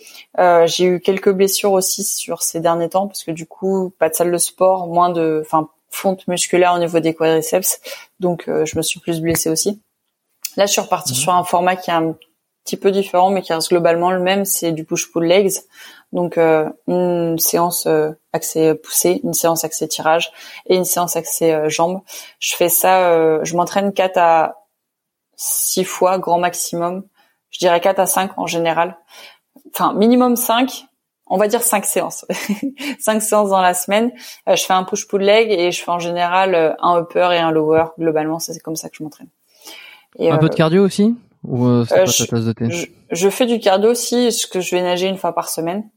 Euh, donc je le fais, euh, enfin je le mets sous forme de cardio le, le la natation. T'es du côté de la Bretagne toi Ouais. Et je fais pas en olive, non je fais ça à la piscine. ah ok. Bon, je fais trop froid. que t'allais. Ouais, je me disais. Non non non non. non. La mer elle a 10 degrés, euh, je sais pas. Pourtant je prends des douches froides, hein, mais, euh, mais. Ah tu fais ça Ouais. Tous les matins. Tous les matins. Tous les matins. Parce que bah, euh, en fait, ça me permet de démarrer ma journée d'une meilleure façon parce que c'est un truc que j'ai pas envie de faire et je me dis au moins si je le fais, bah j'ai déjà accompli quelque chose dans ma journée. Donc euh, voilà, et je me sens plus en forme euh, en me disant, euh, enfin, même si on se sent apaisé après une douche froide, après une douche chaude, pardon, parce qu'on est bien, on est confortable. après une douche je vais y arriver. Après une douche chaude, on se sent bien parce qu'on se sent apaisé. Après une douche froide, on se sent plus énergique parce que du coup, ça stimule le corps. Et au final, j'ai rendu compte que je me sentais mieux après une douche froide, même si j'aime pas forcément prendre des douches froides. Mais au final, bah, je, je sais que j'ai accompli quelque chose et je sais que je démarrais la journée euh, un petit peu mieux, plus énergique. Donc, euh, comment tu manges? Comment je mange euh, le matin, le midi et le soir. euh, j'ai euh, le matin. Okay, j'ai pas dit quand. J'ai dit, j'ai dit comment. comment avec la main droite. Euh, le matin, en général, je me fais euh, une, un pancake ou un porridge, un truc comme ça, relativement classique. Ça me prend pas longtemps. Toujours préparé la veille parce que le matin, bah, j'ai pas le temps. Je, je, prépare toujours la veille pour le lendemain.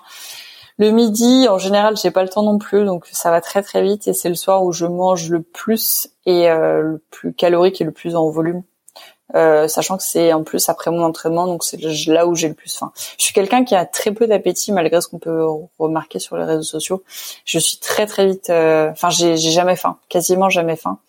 J'ai euh, depuis toujours ça? Ou depuis que tu avais fait ta, ta depuis, perte de poids Depuis deux trois ans. j'ai notamment regardé pour essayer d'avoir des d'avoir de sécréter un petit peu plus de gréline, donc qui est l'hormone de l'appétit, mais euh, ça coûte très cher et c'est très compliqué, donc euh, peut-être que je fasse des études un peu plus poussées sur le sujet, mais euh, mais ouais, j'ai jamais faim, donc je mange par gourmandise et entre guillemets par nécessité, parce que je sais que si je mange pas assez, je, je perds du poids et je perds en performance et c'est pas ce que je veux.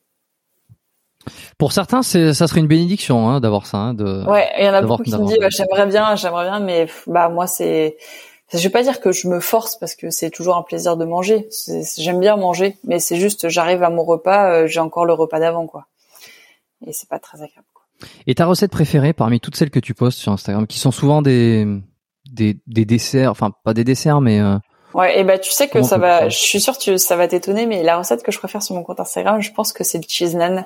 C'est une recette de nan au fromage qui est super facile à faire et euh, ça prend littéralement cinq minutes, mais c'est c'est un vrai délice et j'adore cette recette.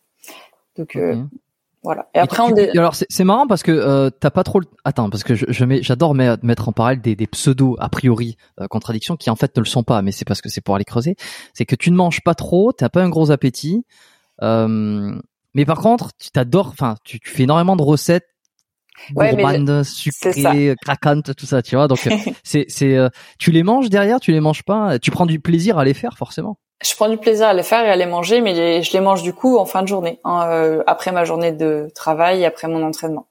Donc c'est là où j'ai le plus faim, même si j'ai enfin, il m'arrive d'avoir faim quand même le soir, mais c'est là où j'ai le plus plaisir à manger parce que en général dans ma journée, j'ai je suis euh, stimulée de tous les côtés, j'ai pas le temps de penser à la nourriture et et c'est pas euh, c'est pas un moment qui est où j'ai beaucoup le temps. Dans ma journée, vraiment, honnêtement, c'est, le rush toute la journée. Donc, le midi, je me pose très peu pour manger, donc je mange par nécessité parce qu'il faut manger, mais j'ai pas, j'ai pas vraiment le temps. Donc, je prends le temps en fin de journée de me faire un truc qui me fait kiffer et euh, et tu vois, c'est comme si tu disais, bah le soir, je mange avec des amis et je me fais plaisir sur un repas. C'est c'est un petit peu le principe là.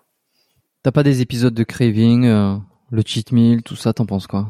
Euh, Je suis pas fan parce que si s'il y a des, moi je, je fais vraiment la guerre au cheat meal, c'est-à-dire que pour moi, si tu fais un cheat meal, c'est-à-dire que tu considères des aliments comme mauvais et que tu te prives la semaine tu vois?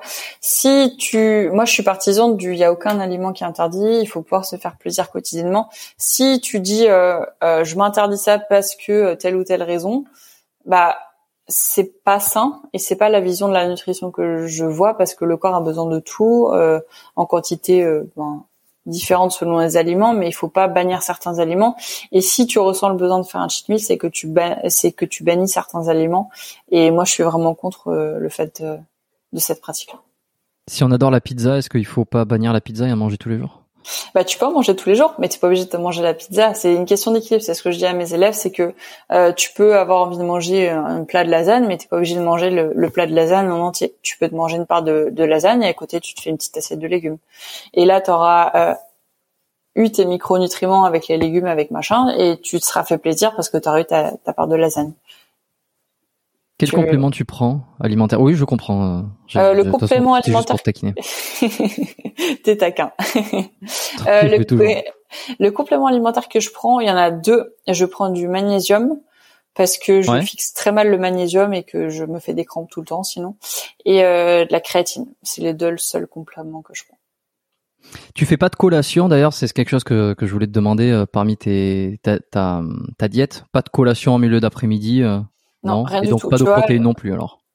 Non, parce que bah du coup comme j'ai une digestion qui est très lente, je préfère avoir que trois repas pour essayer de les concentrer, éviter d'avoir euh, bah, un apport alimentaire tout au long de la journée. Tu vois là, il est il est 16h10. Alors on tourne le podcast en, France et je vais aller m'entraîner la, la suite de ce podcast là et j'aurai mangé mon repas vers midi midi et demi et je prendrai pas de collation avant d'aller m'entraîner. Alors que je pense la plupart des gens oh, se seraient dit les 16h ça va être ah l'heure de prendre un petit casse-croûte et et je vais avoir de l'énergie pour l'entraînement. Moi je préfère pas m'entraîner le ventre vide, mais m'entraîner le ventre un petit peu plus léger. Euh, c'est là où je performe le plus en tout cas. Ok. Est-ce que tu as peur de vieillir? Question que je pose euh, rarement, ça, mais euh, que j'ai toujours dans mes petites notes et que je trouve toujours intéressant d'avoir le, le retour. J'ai alors moi pas du tout. pas du tout parce que pour moi qui dit vieillir dit aussi gagner en, en maturité, en apprentissage. Et, euh, et pour moi, j'ai beaucoup de respect pour les personnes qui sont plus âgées que moi parce que, bon, même si elles n'ont pas forcément toutes bah, plus de connaissances sur certains domaines, je sais qu'elles ont une plus grande richesse de vie et elles ont beaucoup plus à m'apprendre. Je peux leur apprendre des choses, mais elles ont plus vécu que moi et je trouve ça intéressant et je trouve que les échanges sont, sont quand même plus intéressants. Donc euh, moi, les j'ai beaucoup de respect pour les personnes qui sont plus âgées que moi et au contraire quand on me dit euh, quoi t'as que 24 ans même si là je mm. sur mes 25 ans bah je suis contente qu'on me donne plus que mon âge parce que je me dis bah t'es plus mature t'es plus mature ou tu tu tu tu dégages plus de de respect de de confiance sur euh, sur ta pratique et en parlant de ça justement, euh, si on pouvait revenir quelques années auparavant, peut-être pas 10 ans parce que ça te ferait 14, qui est un petit peu un petit peu jeune, mais on va dire entre 18 20 lorsque tu as quitté le lycée, que tu es rentré euh, dans les études euh, T'as fait directement ostéo d'ailleurs, t'as pas, passé, pas passé pour autre chose. Direct. Ouais. Qu'est-ce que tu aurais besoin d'entendre euh, d'une manière générale un conseil qui t'aurait qui t'aurait fait du bien? Un conseil qui m'aurait fait du bien, c'est bah, c'est c'est le même que je me donne actuellement. C'est euh, arrête de trop vouloir euh, trop bien faire et contente-toi de bien faire les choses sans sans te prendre la tête et te stresser parce que euh, parce que t'as t'as pas réussi à faire quelque chose dans ta journée. J'ai moi tous les jours je me fais mes to-do list pour le lendemain pour me dire faut mhm. pas que j'oublie ça.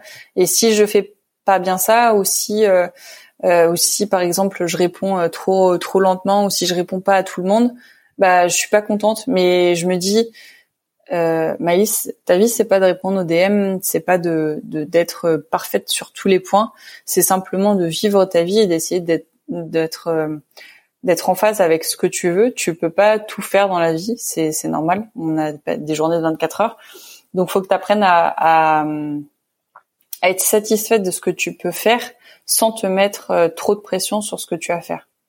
Tu vois, parce que si je me dis là, il faut que j'aille faire ça, il faut que j'aille faire ça, et, et au final j'ai tellement de trucs à faire que je stresse parce que j'ai trop de trucs à faire. Et tu sais c'est un engrenage et tu dis euh, oh j'ai encore ça à faire j'ai encore ça à faire. Et, et au final euh, c'est très compliqué. Donc euh, donc ouais le meilleur conseil que je pourrais me donner enfin que je pourrais donner à ma liste de, de 18 20 ans c'est euh, prends du temps pour toi et, et, fais juste simplement les choses qui te semblent le plus juste et et bien sans sans vouloir être trop perfectionniste sur ce que tu as à faire un livre que tu aimerais conseiller qui t'a marqué que tu as envie de recommander à moi ou euh, à tous les auditeurs? Euh, Un livre qui m'a marqué. Si je te montrais ma bibliothèque, elle serait, euh, enfin, elle est juste derrière moi, elle est gigantesque ma bibliothèque. Euh... Oh, un livre, un livre ou plusieurs, hein, si t'as une un petit best-of de choses que que t'as trouvé. Ouais. Alors un livre en ostéopathie qui était intéressant, c'était Le corps se souvient, qui était génial. Euh, c'est un livre qui parle justement de tous euh, tous les stress post-traumatiques, c'est-à-dire que bah moi j'ai eu des entorses et du coup je mon corps sait qu'il a des entorses donc il a une appréhension sur cette zone-là même si moi je le conscientise mhm. pas forcément donc ça c'était un, un, livre qui était très intéressant euh, là il y a récemment un livre que je lis et qui est très intéressant c'est un livre sur la négociation c'est il ne faut pas couper la poire en deux euh, c'était un oui, oui bah je je, l'ai lu, je l'ai déjà recommandé plusieurs fois sur ce livre-là. Ouais. Ouais, jamais. Bah, euh, il ne faut jamais couper, couper la ne, Ouais, voilà, ne, ne coupez jamais la poire en deux. Ouais, qui est euh, génial sur les techniques de négociation. Et euh, après, Chris Voss, négociateur, euh, ancien négociateur SBI, ouais. Ouais. Et après, euh, tout ce qui est les livres sur euh, sur le système digestif, parce que je suis une passionnée du système digestif et du microbiote, et euh, tout ce qui touche au microbiote. Donc euh, le plus classique, je dirais le charme discret de l'intestin, mais il y a par exemple aussi à Fleur de Paix qui est génial, euh, un, un, autre bouquin sur le sur le système digestif. Fleur de? À Fleur de Paix, un paix comme un paix. ah oui d'accord. Ah bah tiens, c'est ouais, c'est original. Ouais. tout ce qui est tout au microbiote, je trouve ça vraiment génial et ouais, passionnant. l'air d'être d'être assez intéressé par ça. Ouais, moi, bah, comme ça évolue constamment. En plus, il y a toujours de nouvelles études, de nouvelles recherches par rapport à ça. C'est, c'est toujours passionnant. Vraiment, le, le microbiote, c'est quelque chose qui, qui me fascine. Et même dans mes coachings, j'essaie de le mettre en place parce qu'il y a beaucoup, de plus en plus même de personnes qui, euh, qui ont des soucis au niveau digestif. Donc, euh, intéressant. Ok, bon, ben, je pense que c'est pas mal. On a fait le tour. Où c'est qu'on te retrouve, euh, Maëlie, sur les réseaux euh, si on veut, bah déjà juste euh, peut-être euh, ce que tu proposes en public, et ensuite si on veut aller un peu plus loin avec toi sur le. Euh, ce que je propose en public, bah on peut me retrouver déjà sur mon compte Instagram, c'est maïs-du-bas LFE. Vous pouvez me retrouver un petit peu sur YouTube. Je suis pas ultra ultra constante sur sur la. J'ai vu que tu faisais des vlogs. Hein. C'est ça. C'est ça, c'est ça. J'essaye de. Ben en gros, c'est un autre format. C'est comme euh, Instagram, mais je montre un petit peu plus mes routines. Je montre des recettes, je montre des vlogs, je montre des des challenges. J'aime bien euh, ce format. Ça prend plus de temps, mais j'aime bien ce format et je suis une passionnée d'audiovisuel, donc euh, donc c'est c'est un format qui me plaît beaucoup. Euh, vous pouvez me retrouver du coup ouais, Instagram et YouTube, c'est les deux plateformes sur lesquelles je je suis la plus active. Après, j'ai mon site internet. Euh, C'est pareil, c'est maïlis du bas It's E A T S. Euh, et si euh, oui, bah, c'est les deux, c'est les trois gros grosses zones. Après, vous pouvez me contacter bah, via euh, mon site internet, par mon mail ou sur mon compte Instagram directement. Ok, tu on mentionne aussi ton cabinet, peut-être l'adresse ou, ou, quoi, ou tu préfères pas Tu préfères Tu m'as dit que tu voulais rester des enfin tu, tu voulais ah, peu importe si, si il veut donner une distinction mais s'il y a des gens dans le coin parce que toi tu es sur Rennes c'est ça? C'est ça. Bah je suis juste à côté de Rennes. C'est euh, la ville s'appelle Passé P A C E euh, donc c'est dans un dans un pôle médical à 10 minutes de Rennes sur le sur à l'ouest de Rennes. Les gens connaîtront ceux qui sont sur le bassin rennais c'est une c'est une grosse ville quand même. Ok Bon, ben voilà. comme ça, s'il y en a qui sont du, du coin, qui veulent te consulter, euh, qui se sont reconnus dans ton, ton approche, ben pourquoi pas. Et puis de toute façon, on laissera les les liens euh, de ton Instagram, YouTube, site web euh, en description, en description euh, dans les notes de l'épisode. Est-ce qu'il y a une dernière chose que t'aimerais euh, que t'aimerais dire, un message que tu voudrais faire passer? Moi, le, le, le seul message que que je voulais te passer, même faire passer à tout le monde, c'est merci beaucoup de de de faire passer euh, des podcasts comme ça, de faire euh, de faire intervenir pas mal de monde de plein de milieux différents parce que je trouve que c'est ultra enrichissant et c'est ce, ce oula ce que je te disais juste avant, c'est que euh, bah ça permet de s'enrichir sur différents points. Moi, j'apprends toujours des choses au travers de tes podcasts et je pense que bah, aujourd'hui, que ce soit avec moi ou avec d'autres personnes, d'autres personnes ont pu apprendre des choses et et avoir des avis différents, tu vois, tout comme l'ostéopathie, euh, comme euh, sur la vision de la femme dans la société. Je trouve que l'échange est important et, euh, et l'ouverture d'esprit est importante et de plus en plus de nos jours. Donc, donc c'est des débats qui sont très intéressants et qui permettent d'apprendre et de s'enrichir de jour en jour. Donc voilà, juste un grand merci à toi de m'avoir invité sur ce podcast et puis de faire de faire vivre cet apprentissage à tous. Bah c'était un plaisir. J'essaie de c'est euh, très égoïste ces podcasts puisque ça me permet moi d'avoir des discussions. Donc je suis le premier euh, impacté puisque c'est moi-même qui ai les discussions. J'ai la chance de euh, de converser avec des, des gens comme tu dis de, de plusieurs plusieurs types de milieux. De, de, voilà c'est c'est assez varié. Certains connus, d'autres moins. C'est pas c'est pas le problème. Bon des fois j'ai la chance évidemment d'avoir de, faire des podcasts avec des gens qui sont plutôt connus donc c'est plutôt cool. Enfin c'est cool. Des gens qui sont pas forcément facilement accessibles Mm. Donc le podcast me permet ça, c'est hyper égoïste. Au-delà de ça, euh, bah, tant mieux si ça plaît, si ça plaît à tout le monde, parce que c'est quand même le but. Hein. Si je les mets en ligne, euh, c'est pour qu'ils soient écoutés, c'est pour qu'ils soient vus. Euh, c'est pas uniquement pour ma poire. Euh, et puis, et puis le podcast, ben voilà, je, je, pense que je vois ça comme euh, le point de départ de quelque chose. C'est que je, je n'apporte pas des solutions toutes prêtes parce que ça, ça n'existe pas les solutions toutes prêtes. Des fois, je pose des questions un petit peu euh, comment tu t'entraînes, comment tu manges, etc. Et puis qui sont beaucoup plus euh, concrètes. Euh, mais sinon, ce sont des voilà, j'amène les gens à venir écouter une discussion, à, à, à découvrir certaines choses qu'ils ne connaissent pas, à peut-être euh, voir les choses différemment et planter des graines pour qu'ils aillent peut-être faire des, des, recherches plus tard. Euh, voilà pourquoi je demande des bouquins aussi à la fin, c'est parce que ça permet de continuer le travail. Derrière, il y a un podcast qui dure voilà d'un peu plus de deux heures là, et puis euh, on apprend des trucs, on a découvert un parcours, et puis on se dit tiens, voyons, je vais aller regarder, et puis euh, tiens, elle a conseillé ce livre, je vais lire ce livre, et voilà. Donc on est dans l'apprentissage, on est dans le partage, c'est euh, c'est comme tu l'as décrit euh, dans un sens, c'est ce que j'essaie de transmettre. Euh, mais, mm. mais, avant tout, c'est mon plaisir personnel. C'est vrai. mais il faut, il faut, bien passer par là. C'est important. Et d'ailleurs, les podcasts, euh, souvent les podcasts que j'ai dont j'ai pas été hyper euh, pressé d'enregistrer, euh, ce sont pas forcément les meilleurs qui rendent, euh, tu vois. Donc, euh, mm. des fois, quand je me sens obligé d'enregistrer un podcast, ça se passe pas comme je veux. Ou, mm. ou, et le, le, premier truc, c'est, il me tarde d'enregistrer ce podcast parce que ça va être cool, je vais passer un bon moment. Et, et si c'est réciproque pour la personne qui a été invitée, eh ben c'est encore mieux. Et puis si c'est la même chose pour tous ceux qui écoutent, eh dans ce cas-là, la mission est accomplie. Voilà. Ouais. Bon, eh ben, merci Maëlys pour être C'est moi qui te remercie. euh, merci à tous. Hein. C'est euh, voilà. Bah, si vous avez aimé cette discussion, c'est le moment de rétribuer euh, le podcast d'un pouce, d'un like, de plein de likes, de, le partager. Partagez, voilà, écoutez, écoutez là, vas-y. Si tu veux faire les appels à l'action, euh, vas-y, je t'en prie. Ils vont peut-être plus t'écouter que moi. non, non, bah, euh, même moi qui suis sur les réseaux et qui sais du coup comment est-ce que se passe le feedback, c'est c'est vraiment très important. Et je pense que si vous voulez soutenir le, le travail de Jérôme, la meilleure façon de lui de le remercier et de faire qu'il puisse ensuite par la suite avoir de personnes euh, Thibaut InShape, tu vois.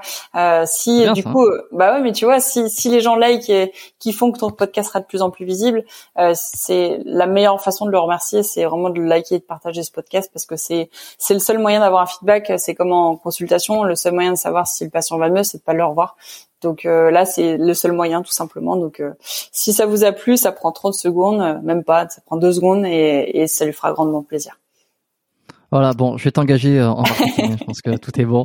Euh, c'est ça. Qu'est-ce que je dis d'habitude? C'est abonnez-vous au podcast ou à la chaîne ou peu importe. Comme ça, vous recevez les notifications et tous les épisodes. Commentez et laissez-moi des évaluations euh, sur n'importe quelle application de podcast. Ça, c'est des trucs concrets. Euh, Apple Podcast, c'est toujours le mieux parce que c'est c'est là où il y a le plus de gens qui écoutent et que je remonte dans les dans les rangs. Et puis voilà, inscrivez-vous à la lettre biomécanique aussi. J'ai envoyé. Euh, bon, après, on enregistre cet épisode. On est on est début août j'ai pas mal d'avance et puis euh, j'essaie d'organiser les épisodes mais la dernière lettre euh, newsletter qui est partie c'était euh, il y a quelques jours. De quoi j'ai parlé c'était j'oublie à chaque fois de quoi je parle Oui, non, j'ai parlé de la hernie discale. Ouais, j'ai fait un petit point sur la hernie discale, donné quelques conseils et puis expliquer comment ça se passait. Euh, voilà, et puis euh, quelques quelques news aussi. Euh, des, fois, je suis invité sur d'autres podcasts et souvent j'en parle dans les newsletters pour ceux qui veulent m'entendre parler de trucs différents. Et puis ça permet aussi de faire découvrir d'autres podcasts, souvent dans le milieu du sport ou un peu de développement personnel.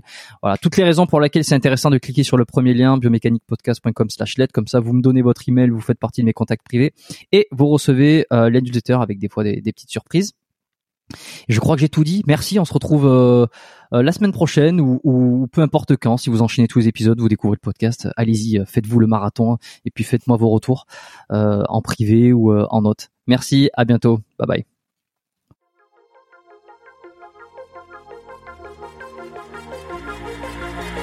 Merci d'avoir écouté cet épisode du podcast Biomécanique jusqu'au bout. Vous pouvez l'envoyer à deux de vos amis ou le partager sur vos réseaux sociaux. Merci également de lui mettre une note de 5 étoiles avec un petit commentaire sympa. C'est ce qui me permet de mieux ressortir dans les classements. Laissez-moi votre email sur biomécaniquepodcast.com slash lettres et je vous enverrai l'épisode de la semaine ainsi que la lettre biomécanique une fois par mois où je vous partage mes meilleurs conseils et recommandations. Vous avez écouté le podcast Biomécanique. Je suis Jérôme Cazerolle et je vous dis à très bientôt.